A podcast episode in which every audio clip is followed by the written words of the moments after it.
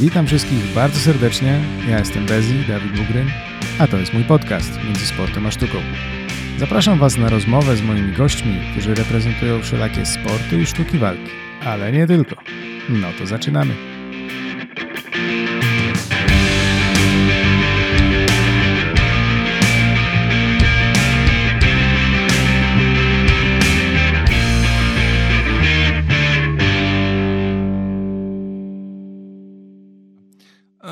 Zasadzie moje treningi w tym momencie ograniczyły się do treningu tylko z e, wybraną grupą osób, Mhm. ponieważ no, niestety nie mam możliwości prowadzenia czy to zajęć e, zorganizowanej sali, szkole. Po prostu e, nie mamy lokalu. Nie mamy też tak jak wy własnej sali treningowej, więc w zasadzie teraz robi się ciepło, będziemy w stanie trenować na zewnątrz. Jednak z racji tego, że wynajmuję mieszkanie z dwoma szermierzami również, Wygodnie. zrobiliśmy sobie mały salon szermierczy i w zasadzie mamy na tyle miejsca, żeby urządzić sobie czy to jakieś lekcje indywidualne, czy powalczyć jedynie na miecz z puklerzem piankowym. No i to prowadzi do takich właśnie śmiesznych sytuacji, że mimo, że moją mainowaną bronią jest miecz długi, teraz dużo pewniej czuję się z mieczem i puklerzem, no bo Mhm. przez cztery miesiące mogłem walczyć tylko i wyłącznie tym miecz i puklerz. No już nie mogę na to patrzeć, no. No ale lepsza taka szermierka niż żadna w każdym To razie. na pewno. No oprócz tego, no y, cały czas y, przychodzą do mnie ludzie na lekcje indywidualne, działamy coś, rozwijamy się, tylko no niestety brakuje możliwości powalczenia na stal. No ale myślę, że jak się pogoda teraz zmieni, no to będziemy w stanie to uruchomić normalnie. Mieszkanie nie ucierpiało? Y, Jak dotąd nic nie zepsuliśmy, tylko troszeczkę y, obtarliśmy sobie ścianę. Ale to takie standardowe. Nic z czego farba nie zakryje, nie? Tak. Wykładzinę grubą położyliśmy, więc Hmm. jest dobrze. Dobra, to myślę, że zaczniemy. Lecimy. E, witam wszystkich bardzo serdecznie w kolejnym odcinku Między Sportem a Sztuką. E, dzisiaj moim gościem jest e, Szymon Orzuk, e, zawodnik, instruktor i wychowanek szkoły Gryfa, czyli bielskiego klubu DSW. Szymon oprócz machania mieczami i różnymi innymi brońmi zajmuje się również też ich produkcją, gdyż jest założycielem marki Poker Armor. Siemanko. Cześć Dawid, bardzo mi miło, że mnie zaprosiłeś. Ja też Dzięki też, bardzo że, cieszę, że twoi słuchacze będą mogli mnie wysłuchać. Yy, No. Dzisiejszą rozmowę chciałem zacząć z grubsza od y, tematu Twojego wieku, ze względu na to, że y, generalnie przygoda Twoja z szermierką zaczęła się stosunkowo wcześnie, bo ile mniej więcej lat Dokładnie. miałeś, jak trafiłeś na pierwszy trening? Na pierwszy trening trafiłem jeszcze mając 15 lat. Hmm. To było w 2016 roku, więc teraz w tym momencie mam 20 lat, no rocznikowo 21. Mhm. E, Czy byłem najmłodszy na treningach? Paradoksalnie wtedy nie byłem najmłodszy na treningach. E, Trenowali ze mną e, ludzie młodsi też o rok, o dwa. Niestety no oni teraz już nie trenują. W ogóle na treningi przyprowadził mnie mój przyjaciel. Ja nie chciałem trenować e, DSW. Moim taką Dobry początek. wymarzoną, e, wymarzoną sztuką walki na początek było brazylijskie jiu-jitsu. Jednak no, mój przyjaciel Dawid, serdecznie cię pozdrawiam, e, bardzo chciał trenować szermierkę. No i zaciągnął mnie na szermierkę. No i z racji tego, że poznałem fantastycznych ludzi, bardzo mi spasowała czy to metodyka treningu, czy nawet samego, muszę powiedzieć, godziny w tamtym momencie. Mhm.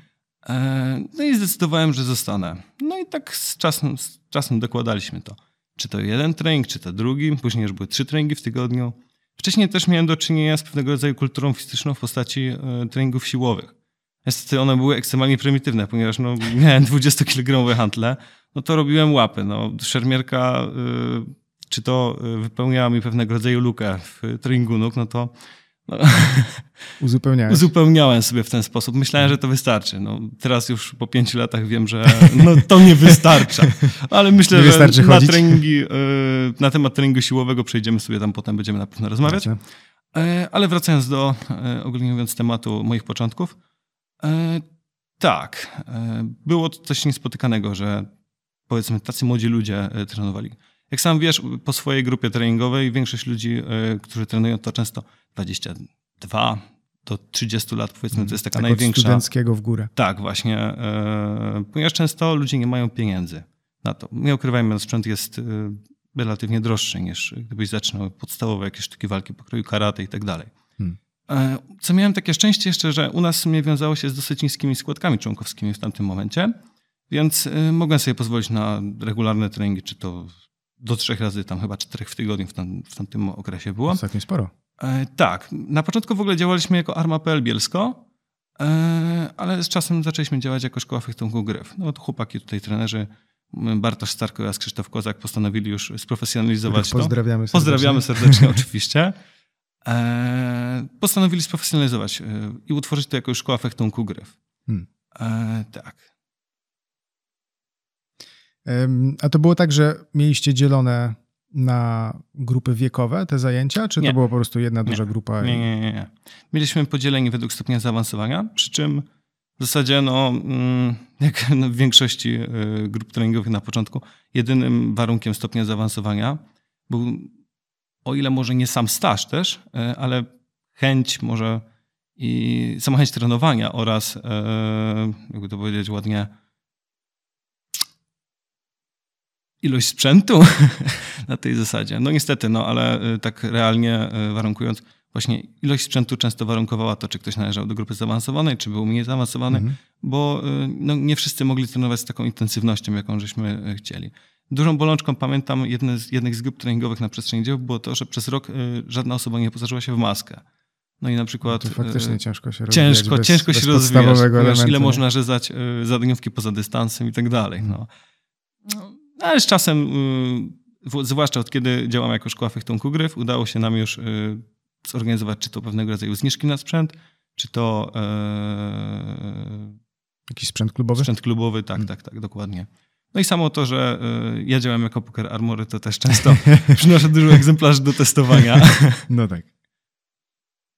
Jak y, wkręciłeś się, mówisz, że wkręciłeś się generalnie w DSW głównie przez jakby taką y, społeczność, kulturę tą lokalną, tak. nie? że przyszedłeś na trening i było po prostu na tym fajnie.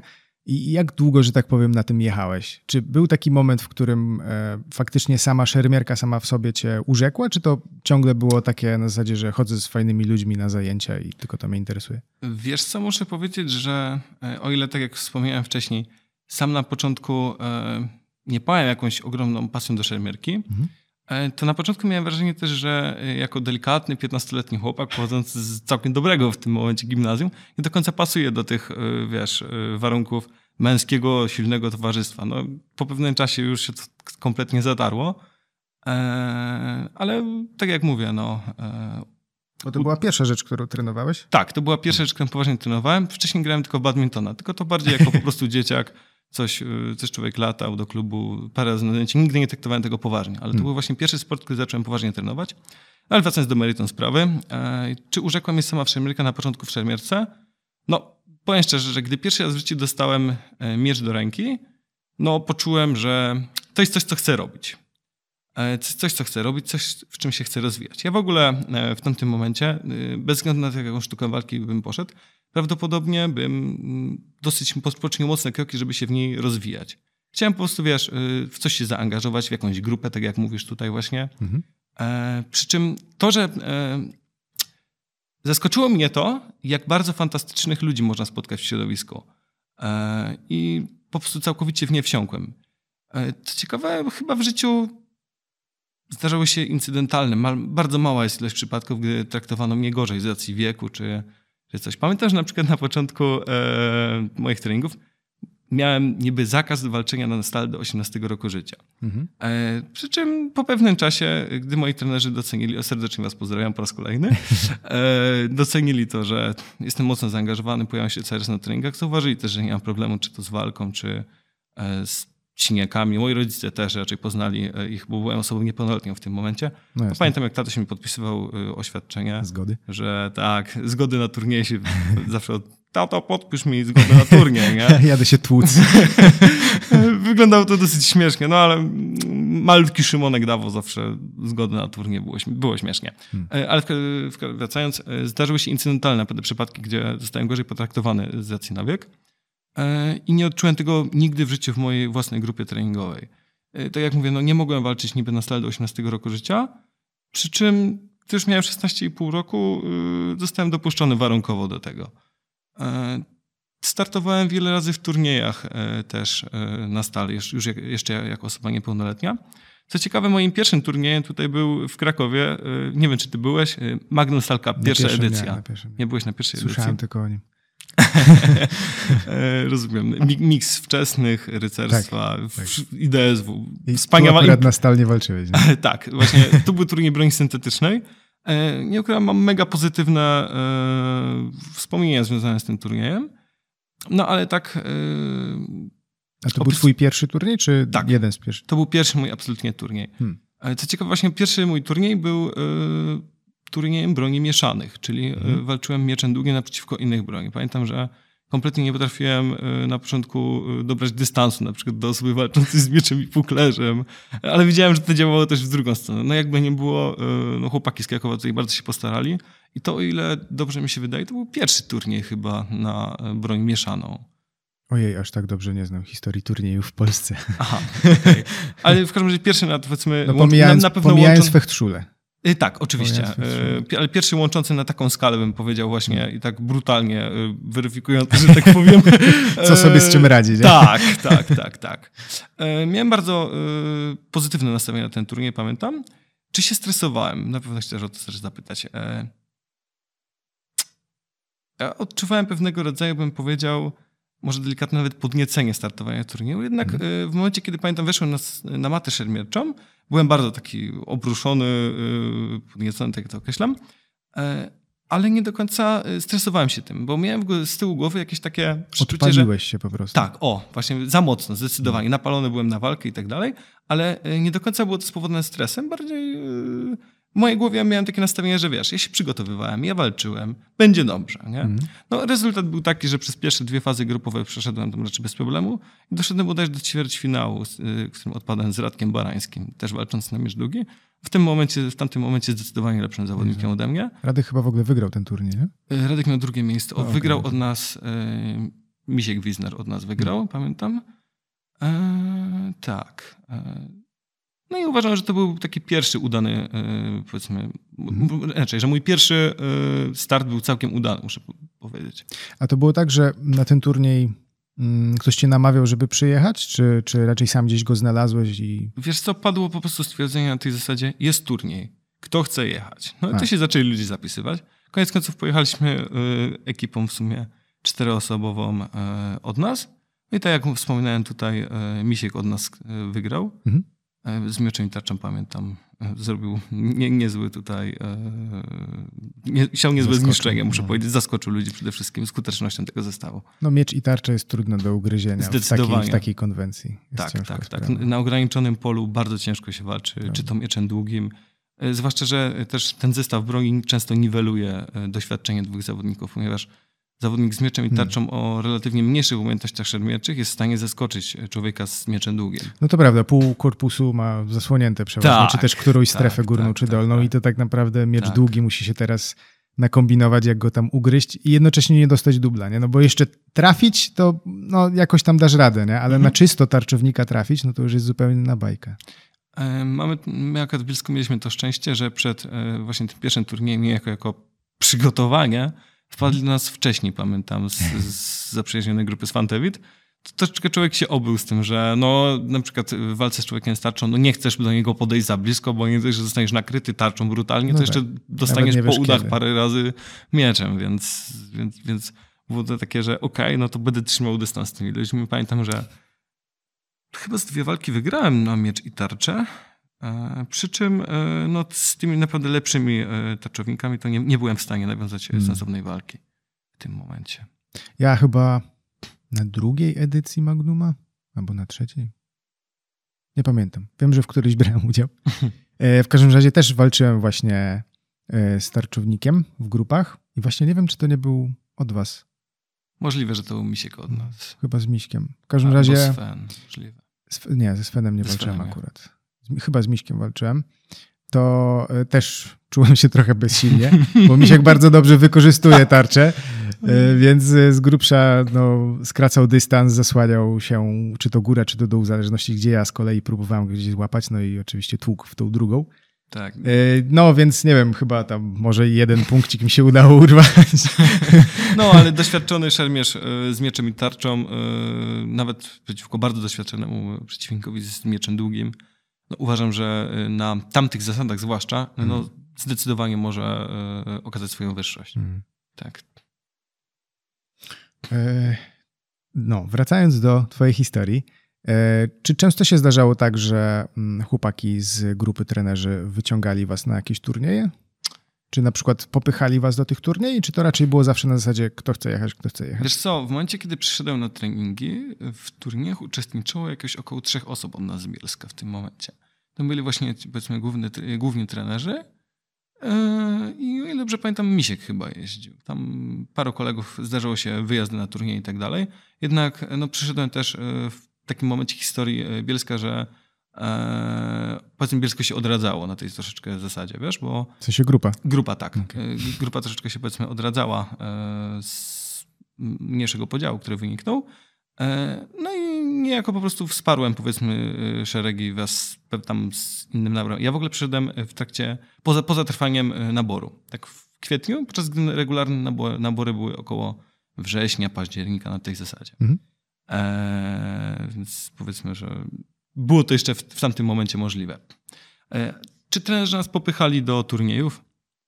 Wiesz co, nie było żadnej presji, muszę powiedzieć. E, w tamtym momencie też byliśmy bardziej nastawieni e, na pewnego rodzaju badanie, rozwój, techniki często też traktatowe i tak dalej. Mhm. Często widzę, że rzeczy z tamtego okresu niejako przeczą rzeczom, które robimy też często teraz. Jeden z e, takich stwierdzeń, nie pamiętam kto je już ukuł na treningach, może już nawet nie trenuje z nami, było to, że, żeby nie tworzyć własnego systemu walki mieczem. No, muszę powiedzieć, że niestety to, co ja robię w tym momencie, to jest poniekąd y, tworzenie własnego systemu walki mieczem, y, który raczej skłania się do ograniczania się do pewnych rzeczy niż do y, poznawania wszystkiego, y, ale po trochu, nie? Mhm. To w sumie też trudny temat, bo można powiedzieć, że ktoś pozna w miarę dany system, tak. w miarę go przestrzega, ale jednocześnie stara się go dostosować do swoich potrzeb czy do swoich mm, preferencji. Mhm. W sensie, co, co bardziej mu odpowiada do tego, jaki styl walki, no, ale ciągle będzie się trzymał tego, tego pierwowzoru. Nie? Tak. Wiesz, czymś, e, co zawsze, e, od kiedy tak zacząłem powiedzmy świadomie startować w turnieju, taki powiedzmy drugi, trzeci turniej, było już zauważono, że pewnego rodzaju bardziej się opłaca się ograniczyć do pewnego repertuaru i doprowadzić go do e, skuteczności, mhm. niż znać 50 akcji, a być w stanie je tylko teoretycznie zastosować. Mhm. No i to też sam po sobie obserwuję, jak moja grupa treningowa się zmieniała, jak zmieniały się czasami jej priorytety, jak, jakie wynikały powiedzmy podziały, bo mamy też stricte podział w tym momencie na część powiedzmy sportową i część historyczną. Dosłownie tak opisane w y, grafiku treningowym. Nie? Hmm. E, ale y, wracając do turniejów i tak dalej, już właśnie od drugiego turnieju zdałem sobie sprawę, że trzeba ograniczać się bardziej do skutecznych akcji, rozwijać y, swój repertuar i tak dalej. E, ale trenerzy nas nigdy nie wypychali bardzo mocno na turnieje. Nie było pewnego ciśnienia i tak dalej. Nawet nigdy ze sprzętem nie było e, bardzo dużego ciśnienia, żeby kolekcjonować i tak dalej. Byłem też osobą młodą, wiesz. E, moje dochody były w zasadzie no, tyle, co mogłem sobie dorobić, coś, coś robiąc, tyle, co dostałem e, od rodziców czy coś. E, I tyle byłem w stanie, tyle przeznaczyć na DSW. W zasadzie powiedzmy już tak od powiedzmy pół roku od kiedy zacząłem trenować, wszystkie moje pieniądze szły już na DSW, wiesz, już, już, już rękawice, już przyszywka, już maska, już, już żeby po prostu trenować, już żeby coś robić, żeby się rozwijać, żeby, żeby, e, iść naprzód, wiesz. E, to jest też coś, co bardzo doceniam u nowych ludzi u nas w grupie. Ta chęć e, wzbogacenia się, sprzęt, zaangażowanie hmm. i tak dalej. To jest uważam, że niesamowita rzecz. Że Bo jednak to jest spore poświęcenie, jednak te, ten sprzęt kosztuje dobrych parę tysięcy, więc dla młodej osoby uzbierać takie dla, kwoty to... W tamtym momencie dla mnie no, było to coś troszeczkę e, nie do przejścia. E, wiadomo, teraz mamy już dostęp czy to do jakichś pewnego rodzaju tańszych zamienników e, sprzętu. Hmm. Nie mówię o ich jakości, ale mamy dostęp do tego. Czasami trzeba je dostosować i tak dalej. W tamtym momencie było to dla mnie trudne, muszę powiedzieć, więc starałem się coś zrobić, czasami czy to z płatów z gumy, czy ze skóry i tak dalej. No w tym momencie e, w zasadzie w moim, w moim takim osobistym sprzęcie nie ma już rzeczy, które bym sobie w 100% sam. Nie ma absolutnie. Jednak każda część sprzętu, który posiadam jest w jakiś sposób przerobiona do no moich tak. potrzeb, wiesz. Nie ukrywam, też pomagałem w tym posiadaniu małego warsztatu. Małego. małego. No dobra, bo mam teraz y, wizję, wracam y, do tego okresu, gdzie w garażu sobie siedziałem i dłubałem, dorabiając liście do y, nakoladników i tak dalej. No teraz mówię mały warsztat, no moją firmę. no, e, tak. Wracając jeszcze do tematyki turnieju, właśnie e, Od trzeciego właśnie turnieju zacząłem już obierać ten kierunek bardziej sportowy, nazywany w ten sposób. Wkręciłeś już, się w już, zawody? Już y, dużo świadomiej y, zacząłem, czy to działać y, w kierunku już e, można to określić jako popchnięcie nawet części grupy na zasadzie, że ej, ale inni ludzie robią coś innego czasami i to im działa na turniejach, a dlaczego my robimy to w ten sposób, a to nie działa na turniejach, wiesz? Mhm. E, nie byłem w tamtym momencie ani e, jakimś zaawansowanym człowiekiem e, w postaci nie wiem, instruktora, czy nawet osoby z największym stażem. Jednak w tym momencie już sobie zdawałem sprawę, że nie wszystko, co jest wykorzystywane w traktatach, może inaczej nie. nie właśnie jestem daleki od stwierdzenia, że nie, co w traktatach nie działa. Nie, nie, nie. Nie wszystko było w tamtym momencie dobrze rozumiane przez nas, a zwłaszcza trenowane. Hmm. Określimy to w ten sposób. W kontekście oczywiście użytku tego na turniejach. Wiesz, ja też jestem osobą, która nie do końca potrafi spojrzeć e, na DSW inaczej niż e, z mojego punktu widzenia. Jestem tego całkowicie świadomy. E, kiedy ktoś mi mówi, że ale ja nie, pomogę, nie mogę poświęcić czasu, żeby codziennie trenować. Nie mogę poświęcić czasu na siłownię to. Ja mam żonę, dziecko, dom i tak dalej, ogródek, nie wiem. Chciałbym usiąść sobie spokojnie na tyłku i poglądać Netflixa. A ja tak, czy, czy ty mnie nie rozumiesz? A ja mówię, tak, ja cię nie rozumiem. Nie, twój świat wygląda inaczej. Twój świat wygląda inaczej, wiesz, no, ja, ja w trakcie trwania liceum y, intencjonalnie zakładałem y, Poker Armory, tworzyłem w tym momencie z moim ojcem, po to, żebym mógł zostać w Bielsku i trenować, żebym nie musiał nigdzie ani wyjeżdżać na studia, zmieniać czy to swojej grupy treningowej. Chciałem mieć po prostu też dobre, dobre źródło pieniędzy, dobre źródło dochodu w Bielsku. Hmm. Czyli całe życie zacząłeś, mm, jakby Za... to powiedzieć, tak, budować, dyktować tak, pod, tak, pod tak, trenowanie. W pewien sposób tak. E, nie wyobrażam sobie nie posiadać na przykład w warsztacie e, opony do ćwiczeń i e, pewnego rodzaju młotkiem. Tak, dokładnie. Regularnie, teraz bardzo mi się to przydało w trakcie pandemii, żebym sobie właśnie podtrzymywał ten. Ja nie, nie, ale wracając do tematu, nie potrafię sobie wyobrazić tego już swojego życia bez DSW. To jest, on, on w jakiś sposób zawsze już będzie mi towarzyszyło, Hmm. E, I mam nadzieję, że ja zawsze będę jakoś obecny tutaj w środowisku w tym momencie. Nie? Tak. Hmm. No i mówisz, że po tych kilku turniejach e, jakby mocno się zajawiłeś właśnie na tą stronę tak. rywalizacyjną. A czy wcześniej miałeś taką jakby jakby smykałkę do tego, że jak, nie wiem, były treningi, to nie wiem, najbardziej czekałeś na to, żeby zaczęły się sparingi, żeby sobie z kimś powalczyć, czy, czy w ogóle to dopiero turnieje pokazały ci, ci tą stronę taką Wiesz sportową? co, ja y, osobą jestem dosyć bardzo mocno pragmatyczną y, i to też widzę w swoim podejściu do tego sportu. Tak jak mm. mówimy, e, na początku w tym momencie, kiedy zacząłem się powiedzmy, rozwijać w kierunku bardziej sportowym, ograniczenie do pewnego rodzaju mniej skomplikowanych technik i tak dalej doprowadziło, było raczej spowodowane tym, że musiałem e, sam częściowo niektóre rzeczy e, trenować, czy to na sparingach i tak dalej. E, ponieważ grupa miała inny w tamtym momencie wydźwięk, że tak powiem, mhm. bardziej historyczny na tej zasadzie. To się zmieniło bardzo mocno, zwłaszcza w przeciągu ostatnich dwóch, powiedzmy, dwóch i pół, trzech lat na tej zasadzie. Minus gdy... lockdown. Minus, tak. No właśnie, dwa i pół bez lockdownu. No, ja no, też się nie, często na tym łapię. Nie umiem, powiem tak szczerze, wliczyć tego sezonu, też mam z tym problem. E, tak, ale w każdym razie e, grupa zmieniała się, e, tak jak mówiłem. E, przeszła dynamiczna zmiana, były pewnego rodzaju podziały, ale nie były. On, my dalej tworzymy, że tak powiem, jeden klub. Silną, zwartą, cały wszyscy się znają, lubią. Bardzo mhm. część, duża część ludzi trenuje zarówno w grupie czy to historycznej, jak i sportowej, więc to też to nie jest tak, że mamy dwa gryfy i jest podział i one się dziobią. dziobią. Nie, nie, nie, to tak absolutnie nie działa. To jest, Bartek Starko, Aka w Leku, to jest y, uważam za naprawdę specjalistę od tego y, podejścia bardziej historycznego i naprawdę jestem spokojny, że y, to, co on robi, naprawdę to jego, jakby to określić, jego doświadczenie samo z walką, bo to jest też utytułowany zawodnik, też członek kadry narodowej, zarówno tak jak ja, Krzysztof Kozak, wszyscy w trójkę jesteśmy w kadrze narodowej. Mhm. Jestem spokojny, że jego doświadczenie z walki nie pozwala mu na e, uczenie ludzi, bym powiedział, nieskutecznych rzeczy, że w Leku tak, też tak jak ja jest osobą bardziej, bym określił, troszeczkę pragmatyczną, pozwolę sobie tak określić i on też e, chce dążyć do pewnego, do, do swojego celu, który sobie tam e, wyznaczył, hmm. coś osiągnąć, coś, nadać jakiś kształt temu wszystkiemu. Tak. Z kolei treningi u nas właśnie miecza sportowego prowadzi Krzysiu Kozak. Po części ze mną bym to tak określił. No i tam trenujemy już rzeczy czysto pod właśnie turnieje. Nie?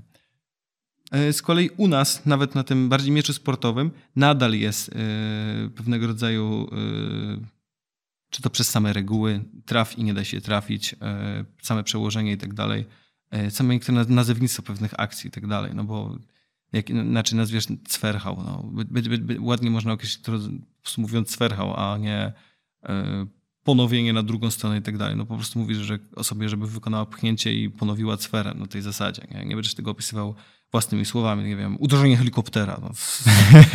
Nazewnictwo dowolne, ale no tak... No myślę, że też jest to fajne, żeby podtrzymać jednak ten kontakt tak, z tą historyczną tak, tak stroną, tak, nie? żeby tak. nie robić już chodzi coś mi, zupełnie nowego. Chodzi mi o to, że zarówno zajęcia historyczne nie są odarte z elementów walki, hmm. bym to tak y, podsumował, e, tak samo jak zajęcia y, sportowe nie są odarte z historii u nas. I uważam, że to pięknie się w ten sposób y, łączy, ponieważ jest trener, który jest specjalistą od rzeczy historycznych i trener, który jest specjalistą od kwestii sportowych, szeroko pojętych, y, czy to też treningu siłowym, diecie i tak dalej. Hmm. I y, to tworzy bardzo fantastyczną atmosferę u nas w gryfie, ponieważ wiesz, nie mamy, mm, dawniej mieliśmy takie elementy, może nie rozważań, ale może nawet nie dyskusji, określimy tylko kłótnie i podziały na zasadzie ja chcę robić na treningach to, a ty chcesz robić to.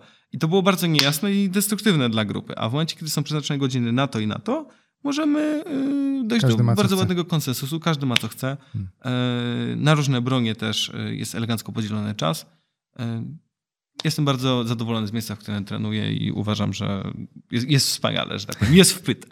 No generalnie brzmi, brzmi jak bardzo logicznie i bardzo fajnie podzielony. Tak, tak, tak, tak, tak. No właśnie taki kompromis między, między tą historycznością, a jednak skutecznością na obecnych turniejach współczesnych tak, sportowych. Tak, tak, tak. tak. Hmm. Ale bo jeszcze chciałem tylko pociągnąć temat e, tych lekcji indywidualnych, które tam pracowałem z ludźmi z nurtu historycznego. Hmm.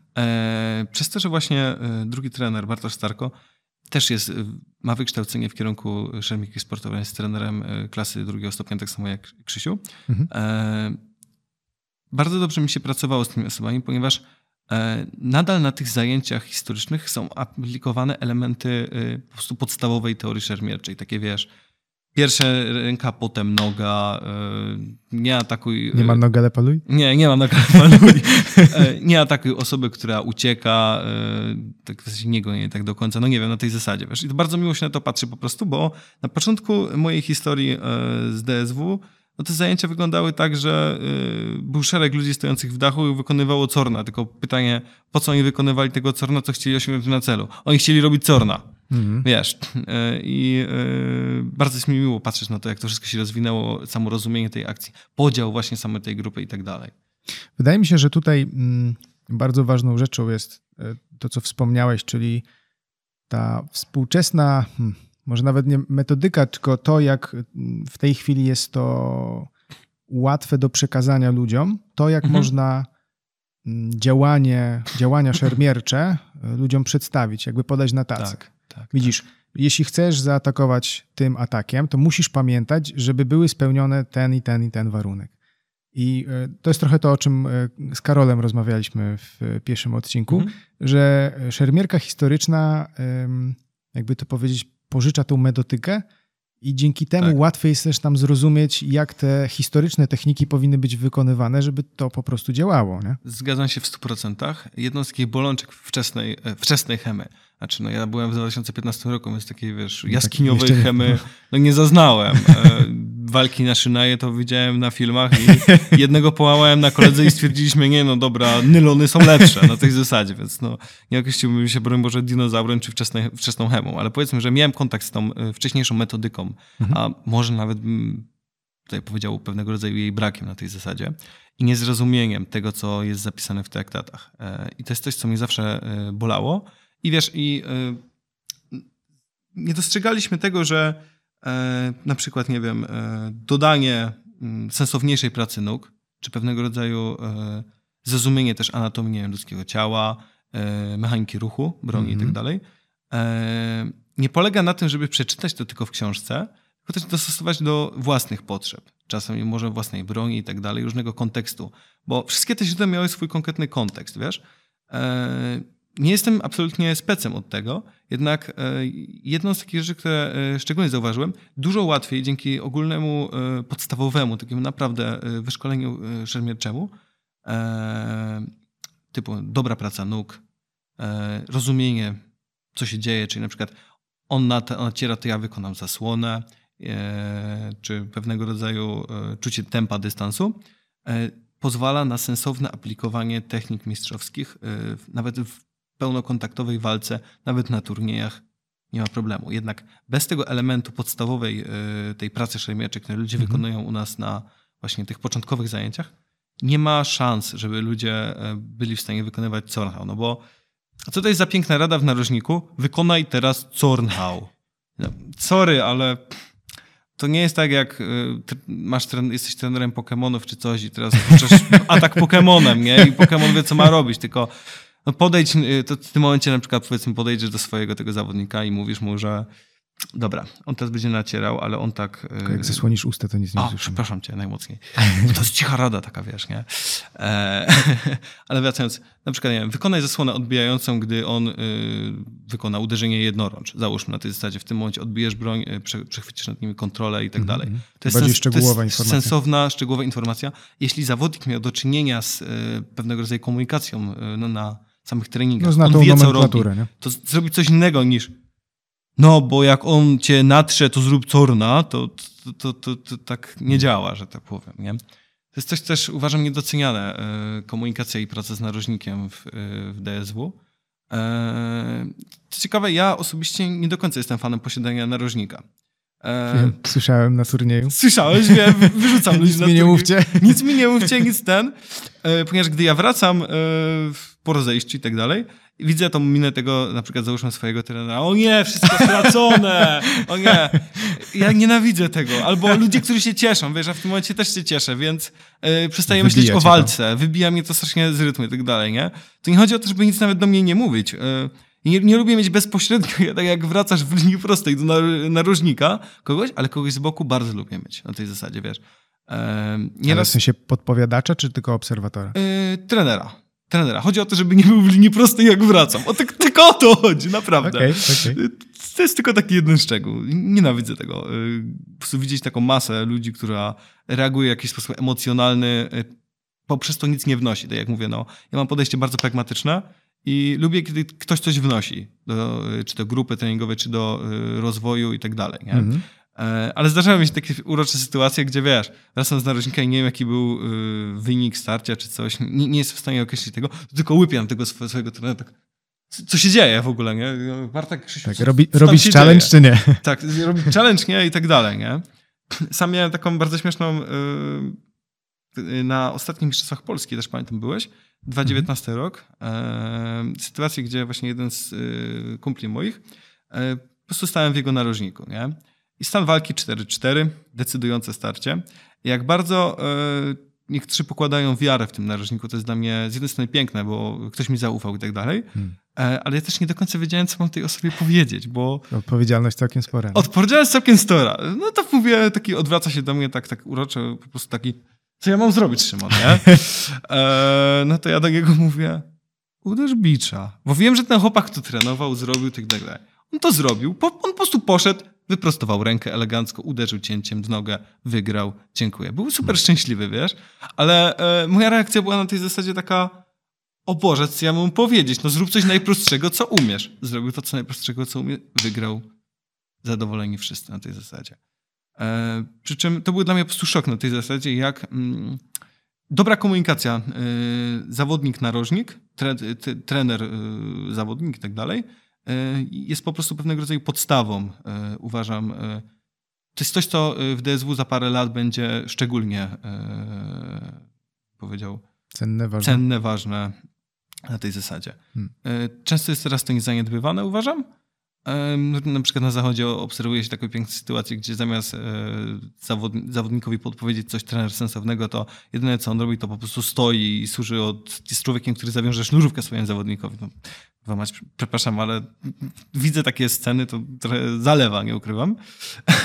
Ale może oni też mają taki problem, że nie wiedzą, jak pomóc zawodnikom. W sensie y, tak, zakładam, że dobrze ująłeś, to, to jest trzeba problem. mieć trochę, dokładnie, tak, trzeba mieć trochę, y, jakby to powiedzieć, doświadczenia, samemu pewnie trochę powalczyć, albo po prostu się na tym znać i też nie każdy jest dobry w jakichś takich, nie wiem, motywacyjnych gadkach, czy, czy w szybkim analizowaniu walki.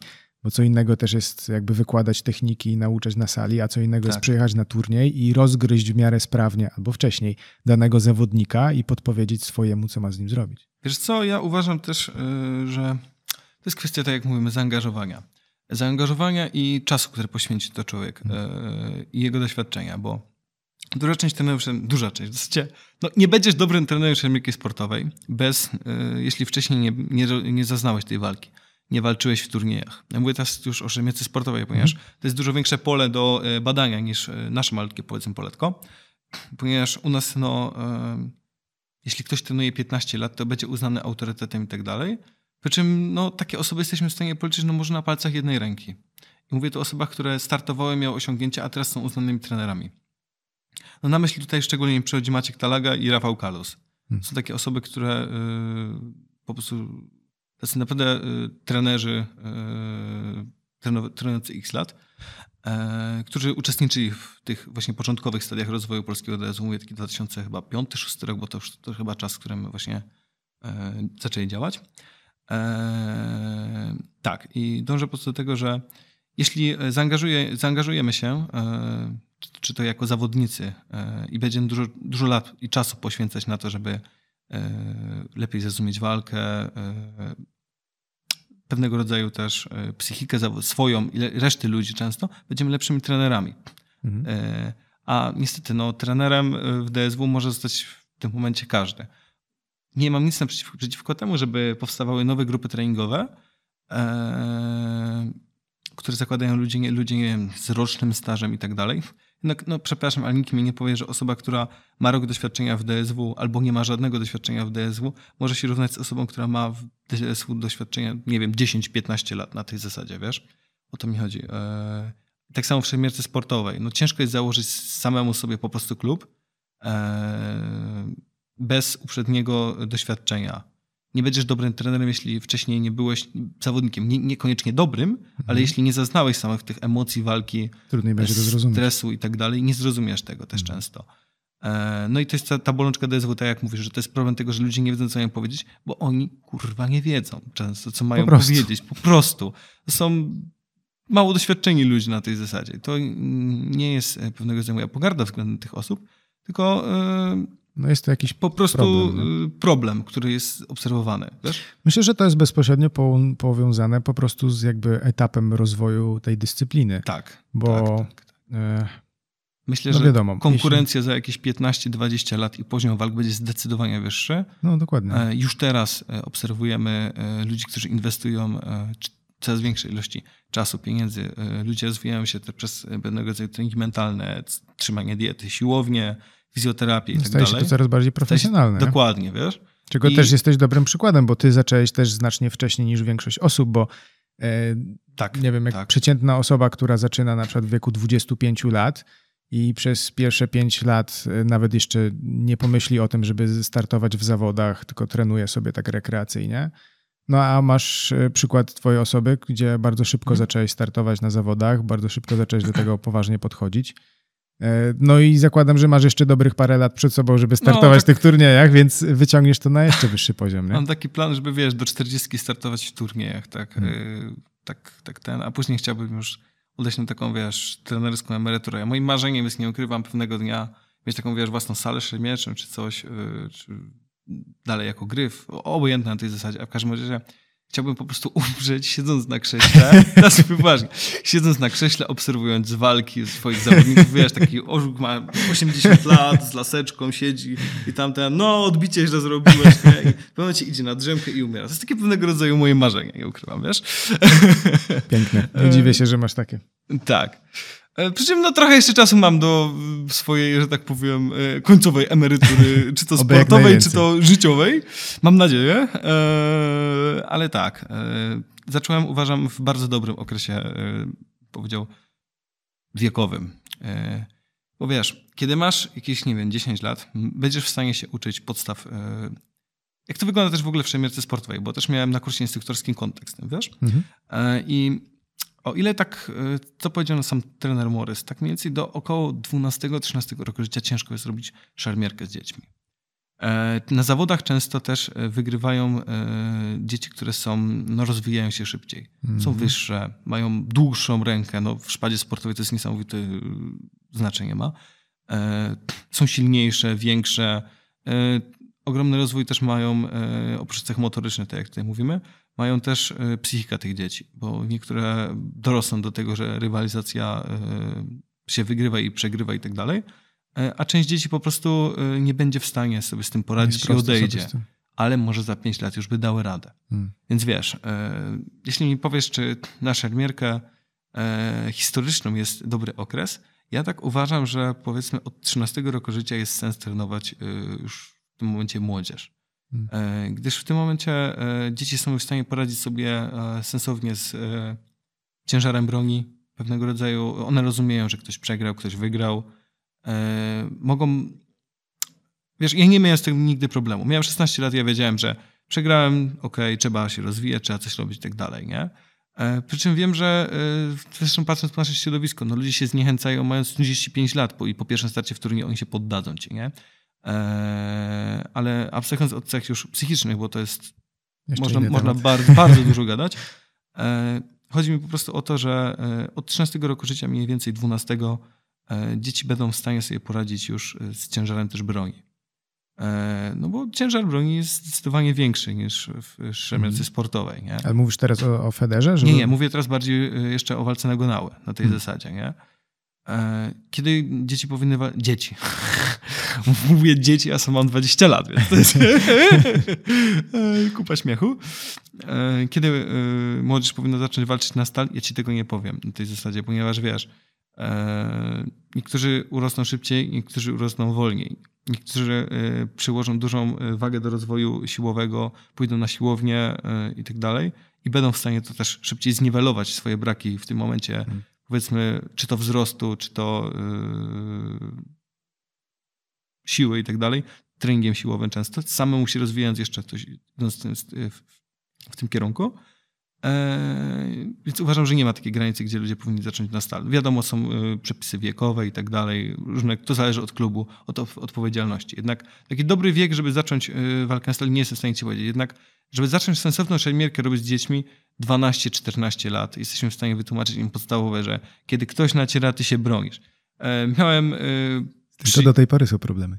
Tak, ludzie mają cały czas ten problem, ale myślę, że dorosła osoba wie, po co ma się, że tak powiem, bronić na przykład, albo przeciwko nacierać e, i jesteś w stanie to wytłumaczyć w ten sposób, a dziecko aha, powie ci, nie rozumie tego i nie da po sobie poznać, że on tego nie rozumie. Wiem, że e, są ekipy, które działają z bardzo dużym sukcesem.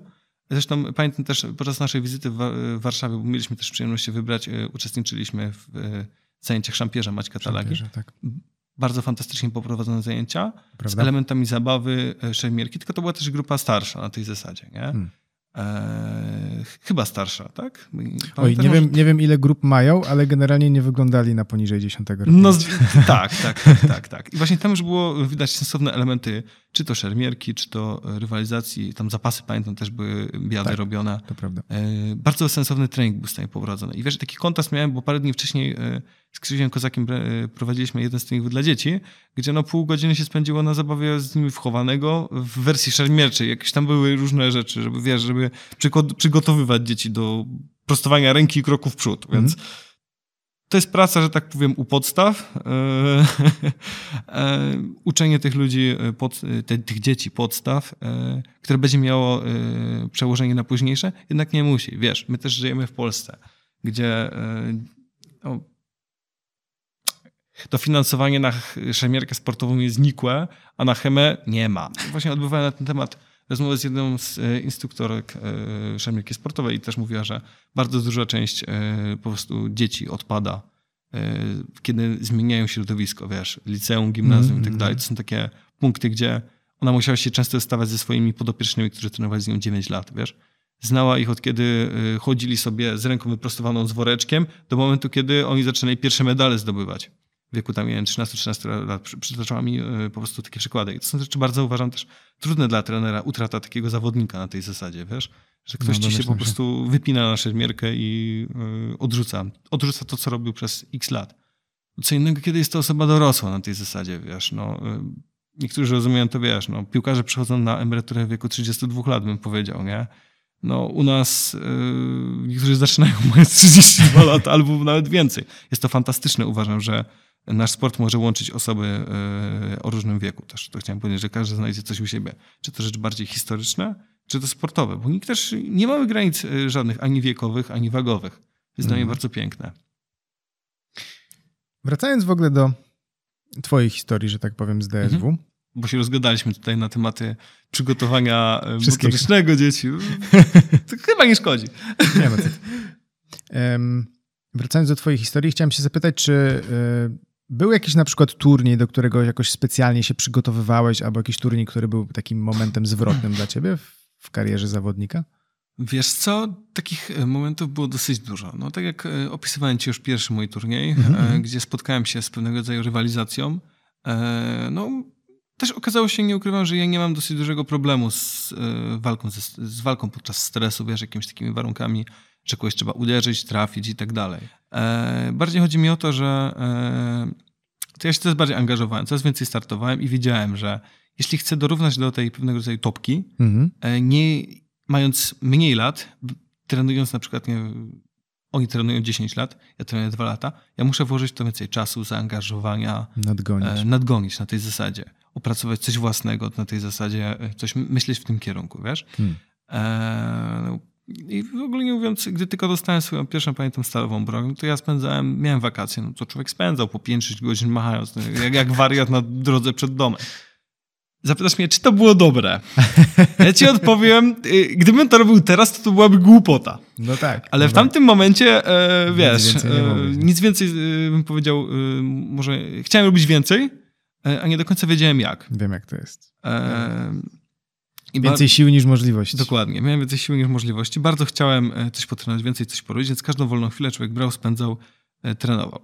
E... Co mi to dało? Osobiście największym, że tak powiem, plusem tego jest to, że potrafię, gdy trzeba, ładnie pomachać mieczem.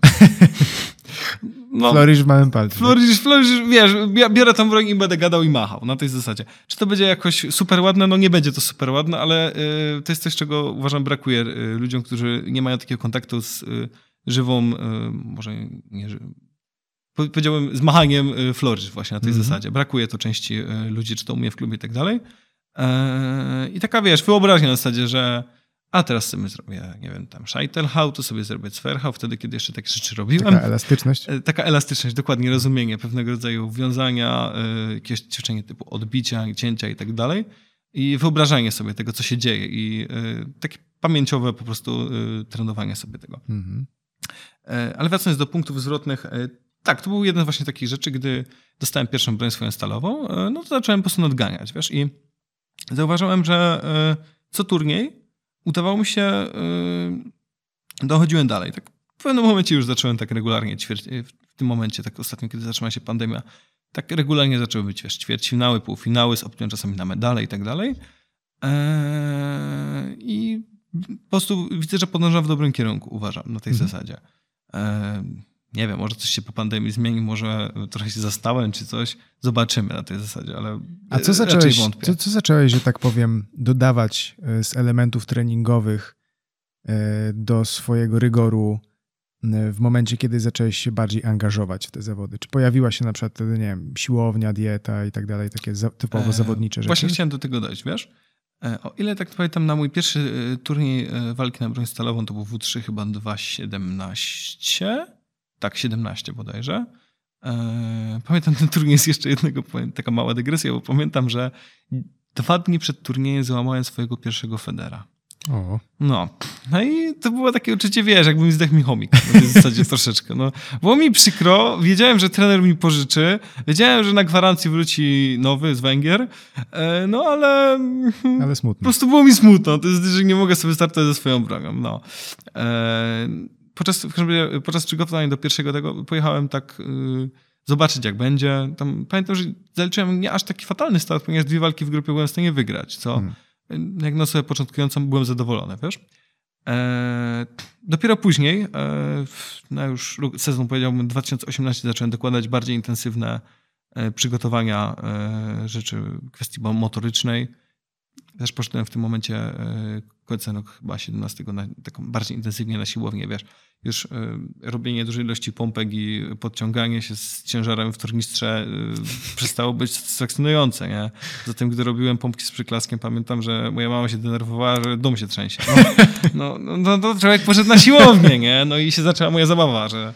A że Krzysiu Kozak, mój trener i przyjaciel, to jest też osoba bardzo mocno zaangażowana w treningi siłowe no to w tym momencie pojawiły się, czy to pierwsze jakieś poważniejsze plany, czy to już yy, jakieś yy, bardziej speryodyzowane rzeczy, mhm. konkretniejsze ciężary. Miałem możliwość pracowania Takie dedykowane tym, bardziej Tak naprawdę dedykowane pod szermierkę mhm. i yy, jestem naprawdę bardzo szczęśliwy, że mogę uczestniczyć w takim, powiedziałem, projekcie, całej pracy właśnie Krzysia, że pracujemy razem nad, jestem w zasadzie takim żywym jego królikiem doświadczalnym, nad, e, pracujemy nad tym, e, jak przystosować właśnie, e, opracować pewnego rodzaju metodykę treningową z ciężarami i tak dalej, dedykowaną czysto pod DSW, wiesz? Hmm. No w tym momencie jestem chyba taką jedyną osobą, która regularnie jest w stanie coś ćwiczyć, robić i tak dalej. Wiadomo, teraz troszeczkę nasze wysiłki za, zniweczyła pandemia, więc większość mojego czasu wypełnia w tym momencie trening szermierczy, tak jak wspomniałem. Eee, ale tak, e, dołożyliśmy właśnie trening siłowy. Zapytasz mnie, czy e, dietę trzymam. No właśnie moja dieta, dieta e, w ogóle w żywieniu i tak dalej nie rozumie się jako, wiesz, rozpisana dieta. Dieta to jest, każdy, każdy z nas ma jakąś dietę. Mm -hmm. Jest to pewnego rodzaju sposób odżywiania. Ty masz dietę, ja mam dietę, ktoś tam też ma dietę. Tylko, że całość rozbija się przede wszystkim ci o deficyt kaloryczny, wiesz. Ludzie nie grubną dlatego, że jedzą pięć kawałków pizzy, bo pięć kawałków pizzy tuczy.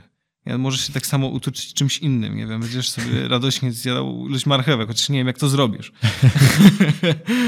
w, w kilokaloriach. E, ludzi tuczy, tak jak mówimy, deficyt kaloryczny. I to jest coś, co ja się bardzo staram przestrzegać, po prostu, żeby nie zażerać za dużej ilości kalorii. E, przy czym z racji na to, że ja też mam pracę mocno fizyczną, nie boję się tego mówić, E, ja bardzo dużo potrzebuję węglowodanów e, i nieraz po prostu dla ludzi z boku, Boże Szymon, ile ty jesz, nie? Ale ja codziennie ćwiczę.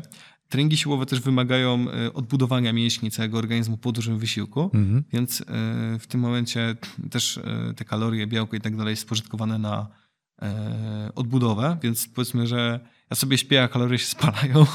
tak uprośćmy to bardzo. Eee, I e, tak, e, zjem bardzo dużo, ale nie, nie aż tak przykładam wagę do tego, co jem. E, ponieważ wiesz, kiedy mam ochotę sobie zjeść pizzę, no to sobie mogę zjeść pizzę, tylko nie mogę się za przeproszeniem nażyć jak świnia tej pizzy, bo po pierwsze będzie mi niedobrze i nie będę w stanie trenować, a po drugie, no, jeśli będę regularnie jadł za dużo pizzy czy czegoś, no to utyję powiedzmy sobie to prosto, o ile w moim wypadku nie będzie to aż takie problematyczne, e, ponieważ no naprawdę e, skoki wagi u mnie potrafiły być dynamiczne w ciągu roku. E, na przykład e, pamiętam w Blackhorns w 2019 roku e, tam startowałem i to był jedyny moment w życiu, kiedy miałem sześciopak. Jedyny. Szymon Orzuk, tam pamiętam, ważyłem jakieś 83 czy 82 kg. Byłem wycięty, bo fantastycznie się czułem, muszę powiedzieć, wiesz. Tylko, Robiłeś wagę? E, tylko później doznałem kontuzji na tym turnieju. Tam mhm. pamiętam, miałem e, trzecie miejsce po bardzo trudnej walce z Konradem Kramarzem. E, a jakoś, jakoś z, tą, z tym kolanem dałem radę. Ale, no, że tak powiem, okupione było to później małą rehabilitacją. E, do dzisiaj w sumie nie wiem, co aż takiego mi się tam zdarzyło. E, fizjoterapeuci nie wiedzą, nie, nikt mi nie jest w stanie powiedzieć, co się stało tam, ale nie bolało. No to, to nie ćwiczyłem przez półtorej e, miesiąca. E, więc no to też, ale poświęciłem ten czas, pamiętam wtedy na instruktora sportu, na pewnego rodzaju teoretyczną bardzo potrzebierkę, wiesz? Nadrobiłeś. Więc nadrobiłem, no ale miałem problem z wysiłkiem w tym, tym okresie czasu y, z racji no, na upośledzone możliwości kolana swojego. E, ale to nie byłoby aż takim problemem, bo e, ja się, tak jak mówię, ograniczam się z jedzeniem, kiedy na przykład nie trenuję i tak dalej. Może to, to, że nie trenuję, zdarza się naprawdę rzadko. E, większym było większym, że tak powiem, grzechem w stosunku do mojej wagi było to, że przed Swordfishem postanowiłem sobie, że ja no dobra, ci Szwedzi to są tacy duzi, to ja zrobię wagę. No i wiesz, z 83 kg jakoś 5 czy 6 miesięcy, tak radośnie pamiętam, waliłem białko, e, miód i y, płatki pszenne. E, dobiłem do 91 kg. To był jedyny moment w życiu, gdzie waga pokazała mi powyżej 90 kg. E, pewnie cię też interesuje, czy straciłem jakoś mocno na dynamice. No mhm. właśnie, kurde, nie straciłem. Czułem się dobrze, byłem dobrze, czy to odżywiony, byłem też tak przyjemnie, po prostu się poruszałem. Przy czym oczywiście duża część tego to był tłuszcz też. Później się tego udało mi pozbyć, e, no ale że to wiesz, to był rok 2019, kiedy tam pojechaliśmy na Swordfisha. E, zresztą pewnie pamiętasz, jak byliśmy w Budapeszcie, też bardzo dobrze się czułem, dobrze walczyłem, nie odczuwałem żadnych problemów ze swoją wagą. E, było to część przygotowania właśnie bardziej pod system skandynawski? Mhm. gdzie jest troszeczkę inaczej punktowane są czy to działania, czy często bardziej siłowo w szermierze walczą. No i e, tak, tak po prostu zrobiłem masę na tej zasadzie, więc można powiedzieć, że w zasadzie właśnie z zrobienia sobie kaloryfera zrobiłem się przytulnym misiem fajnym, takim 91 kg, nie?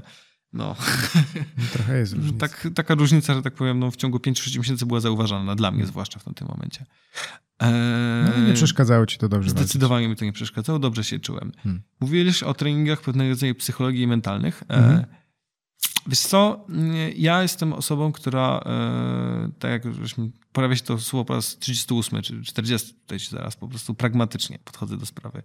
E, I też e, kiedy przez same słowo trening mentalny w sporcie bardzo staram się oddzielać pewnego rodzaju przepraszam, ale y, taki coaching motywacyjny, pierdolenie, naprawdę, od y, pewnego rodzaju pracy z zawodnikiem, rozwijania jego cech y, natury psychicznej i tak dalej. Ponieważ mam bardzo dużą alergię na właśnie mnie motywują inne rzeczy. Ja sobie sam potrafię stworzyć, miałem na tyle motywację, żeby wewnętrznie sobie stworzyć motywację zewnętrzną. Nie. To brzmi bardzo śmiesznie, ale na przykład Ponoć teraz... motywacja może być tylko wewnętrzna.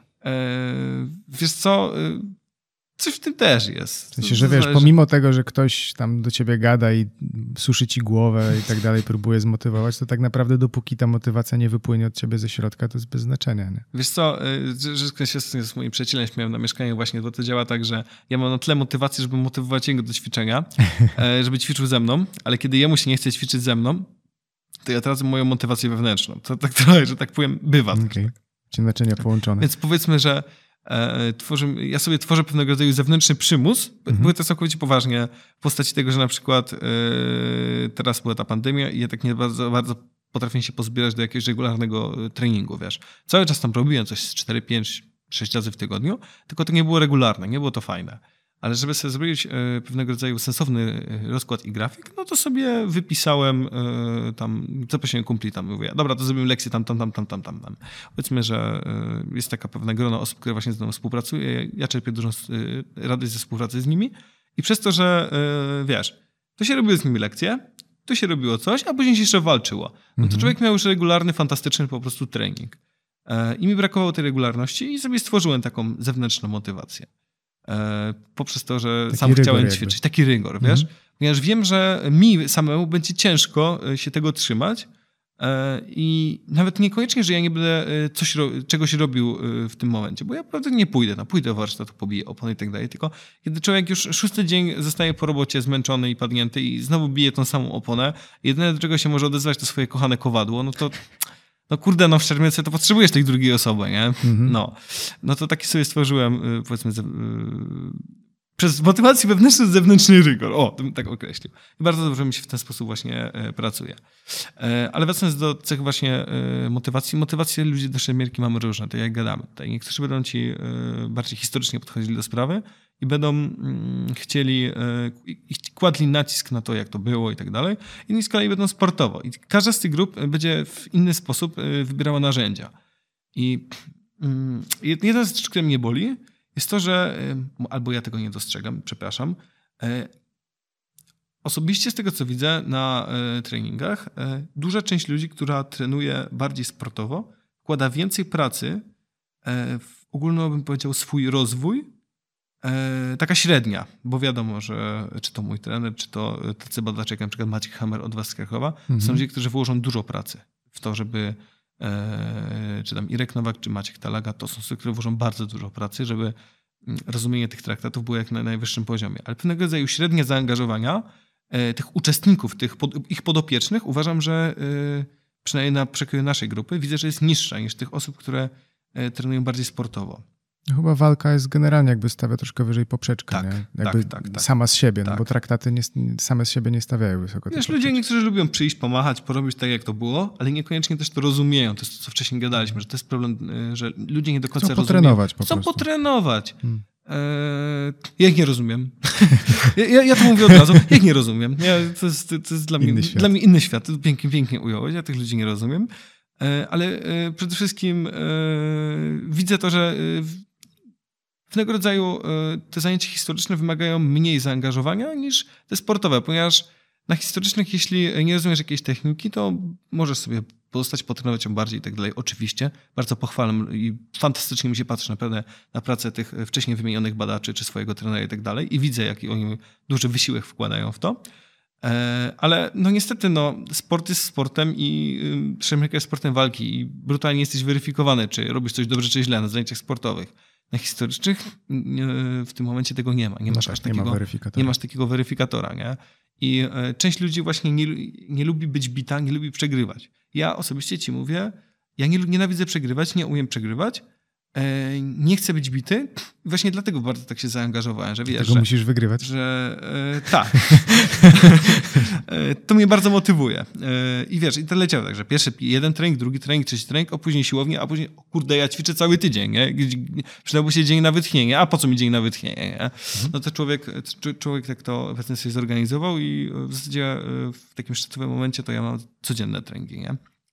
E, ale wracając jeszcze do tematu motywacji i po prostu e, widzę, że część sportowa bardziej e, wkłada dużo większą ilość pracy w to swoje poletko niż duża część ludzi, którzy historycznie pracują. Mhm. To jest troszeczkę, że tak powiem, kontrowersyjna teza, moim zdaniem.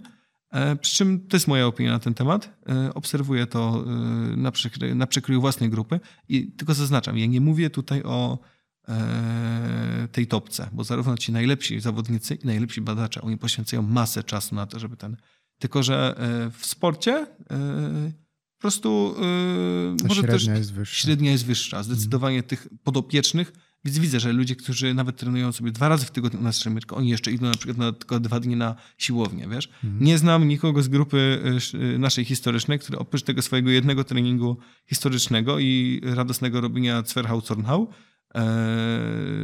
poszedłby jeszcze na siłownię, żeby lepiej robić Zornhau-Zwerchau.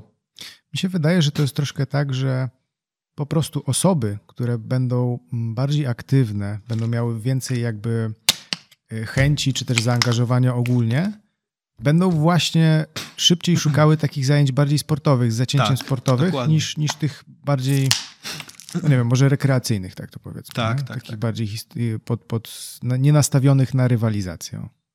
Dokładnie. Więc może stąd się też bierze przede wszystkim taka różnica, że nawet nie chodzi stricte o zajęcia, tylko o to, jakie mm, osoby będą szukać tych, tego, tych, tych, tych, tych, tych zajęć. zajęć no. Zgadzam się, e, bardzo ładnie to ująłeś, dokładnie. Jeden pewnie jest bardziej rekreacyjny, drugi jest sportowy. Część ludzi e, nie zniesie ci rywalizacji hmm. i ma jej dosyć, czy to w pracy, czy to może, nie wiem, w domu, was chce odpocząć. Nie? I e, ja, ci powiem, ja tego nie rozumiem, ale to jestem ja na tej zasadzie. Może masz wyrozumiałego szefa. E, proszę? Może masz wyrozumiałego szefa. e, e, trenerzy nasi wewnątrz to rozumieją i bardzo dobrze, że jest ten podział, tak jak tutaj wspominaliśmy. E, ja tego, tak jak mówię, nie rozumiem za bardzo. Czym i mnie to troszeczkę boli, ponieważ też bym chciał widzieć, e, żeby te grupy historyczne prezentowały wyższy poziom, na tej zasadzie wyższy poziom zaangażowania, wiesz. Hmm. E, I bardzo, bardzo by mi się miło na to patrzyło. Nie? Może oni też potrzebują mieć, znaczy inaczej, może są ludzie, którzy potrzebują właśnie mieć takie swoje poletko, gdzie nie będą e, gonić ciągle za tym tak, złotem, nie? Tak, tak, tak, tak. Więc może zawsze taka grupa będzie. Tak, ja się z tobą zgadzam. Zaznaczę to Twoja opinia jest inna. Twoja opinia jest inna. Na tej zasadzie, y, nie no, tak, y, tak, y, tak na poważnie teraz mówiąc, ja tego podejścia troszeczkę nie rozumiem, ponieważ widzę w szermierce po prostu chęć rywalizacji, walki i tak dalej i to jest moje spojrzenie na szermierkę. ale dostrzegam też potrzeby innych w tym, w tym kontekście. Przy czym y, dalej, y, dalej chciałbym, żeby to było bardzo zaangażowane, wiesz, na tej mm. zasadzie, żeby te zajęcia nie były, że ktoś przyjdzie sobie raz na trzy tygodnie, pomachać mieczem, coś porobić, sobie kupi radośnie miecz i będzie im szpanował. Hmm. Tylko żeby, wiesz, żeby była praca, żeby oni, a może ten Sferhaus się robi tak, a może to tak, ale nie, w Danzigu jest tak, a nie, w MS 3227 jest tak, nie? I takie, wiesz, y, dysputy badawcze i tak dalej. Super, ja bym na to z chęcią przyszedł, tylko ja nie widzę tam zaangażowania często tak, w takie... E, z kim gadałem? To chyba też z Karolem gadałem. On też podobnie e, dostrzegał e, pewnego rodzaju różnice i chęć zaangażowania różnych grup, różnych profili na tej zasadzie. tak. Chciałem jeszcze przeskoczyć troszkę do innego tematu.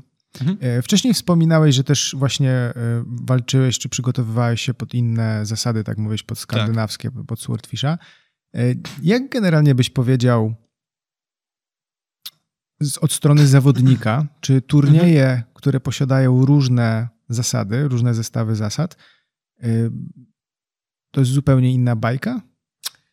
Wiesz co, miałem przyjemność uczestniczenia w naprawdę kilku y, no, wyższej nawet światowej rangi turniejach, y, na których były różnego rodzaju zasady. Mhm. No i tak na przykład, o ile nasze polskie zasady to jest bardzo mocno system inspirowany szpadą sportową, pewnego rodzaju tempo jest rozumiane bardziej w sposób sportowy i e, ja się czuję bardzo dobrze na tym regulaminie. E, brak penalizacji dubla jako takiego, jedyna penalizacja dubla jest w postaci e, rozejścia i braku punktów. Mhm. E, to o ile e, na przykład rozumienie już, e, tego czechosłowackie, przepraszam, ale bardziej Ligę Febus, czyli właśnie Czechy i Słowacja, gdzie jest ten, ta zasada war i nach, czyli dosłownie konwencja sportowa, czyli że jeśli ktoś atakuje, e, to ten drugi musi się zasłonić, żeby odpowiedzieć inaczej, jeśli e, jeśli ja na ciebie natrę, a ty mi przeciw natrzesz, a ja zacząłem szybciej, to jest dla mnie, bo ty się miałeś tak. bronić. System inspirowany bardziej szermierką sportową e, już z konwencją na tej to zasadzie. Floretą bardziej niż, niż Tak, tak, tak, tak. Czy szablą sportową. Walczyłem na tych zasadach. No ja nie do końca się dobrze na tych czuję też zasadach ze względu na to, że tam są liczone płazy. E, I to prowadzi do pewnego rodzaju e, power gamingu na zasadzie no, byle jak trafić. Byle jak trafić, byle gdzie, byle jak. E, są też inne regulacje sprzętowe w postaci broni. No I tak, powiedziałbym wędki. inna meta. Wędki. Określiłbym to właśnie turniejów tam, ponieważ Czesi, Czesi i Słowacy lubią bardzo długą broń, która ma bardzo duże ujęcie mm. z, charakterystyczną dla nich taką właśnie wędkowatością i możliwością uderzenia przez zawinięcie płazem. Takie rzeczy też były w traktatach oczywiście. Eee, przy czym e, ja się niedobrze czuję na takich zasadach.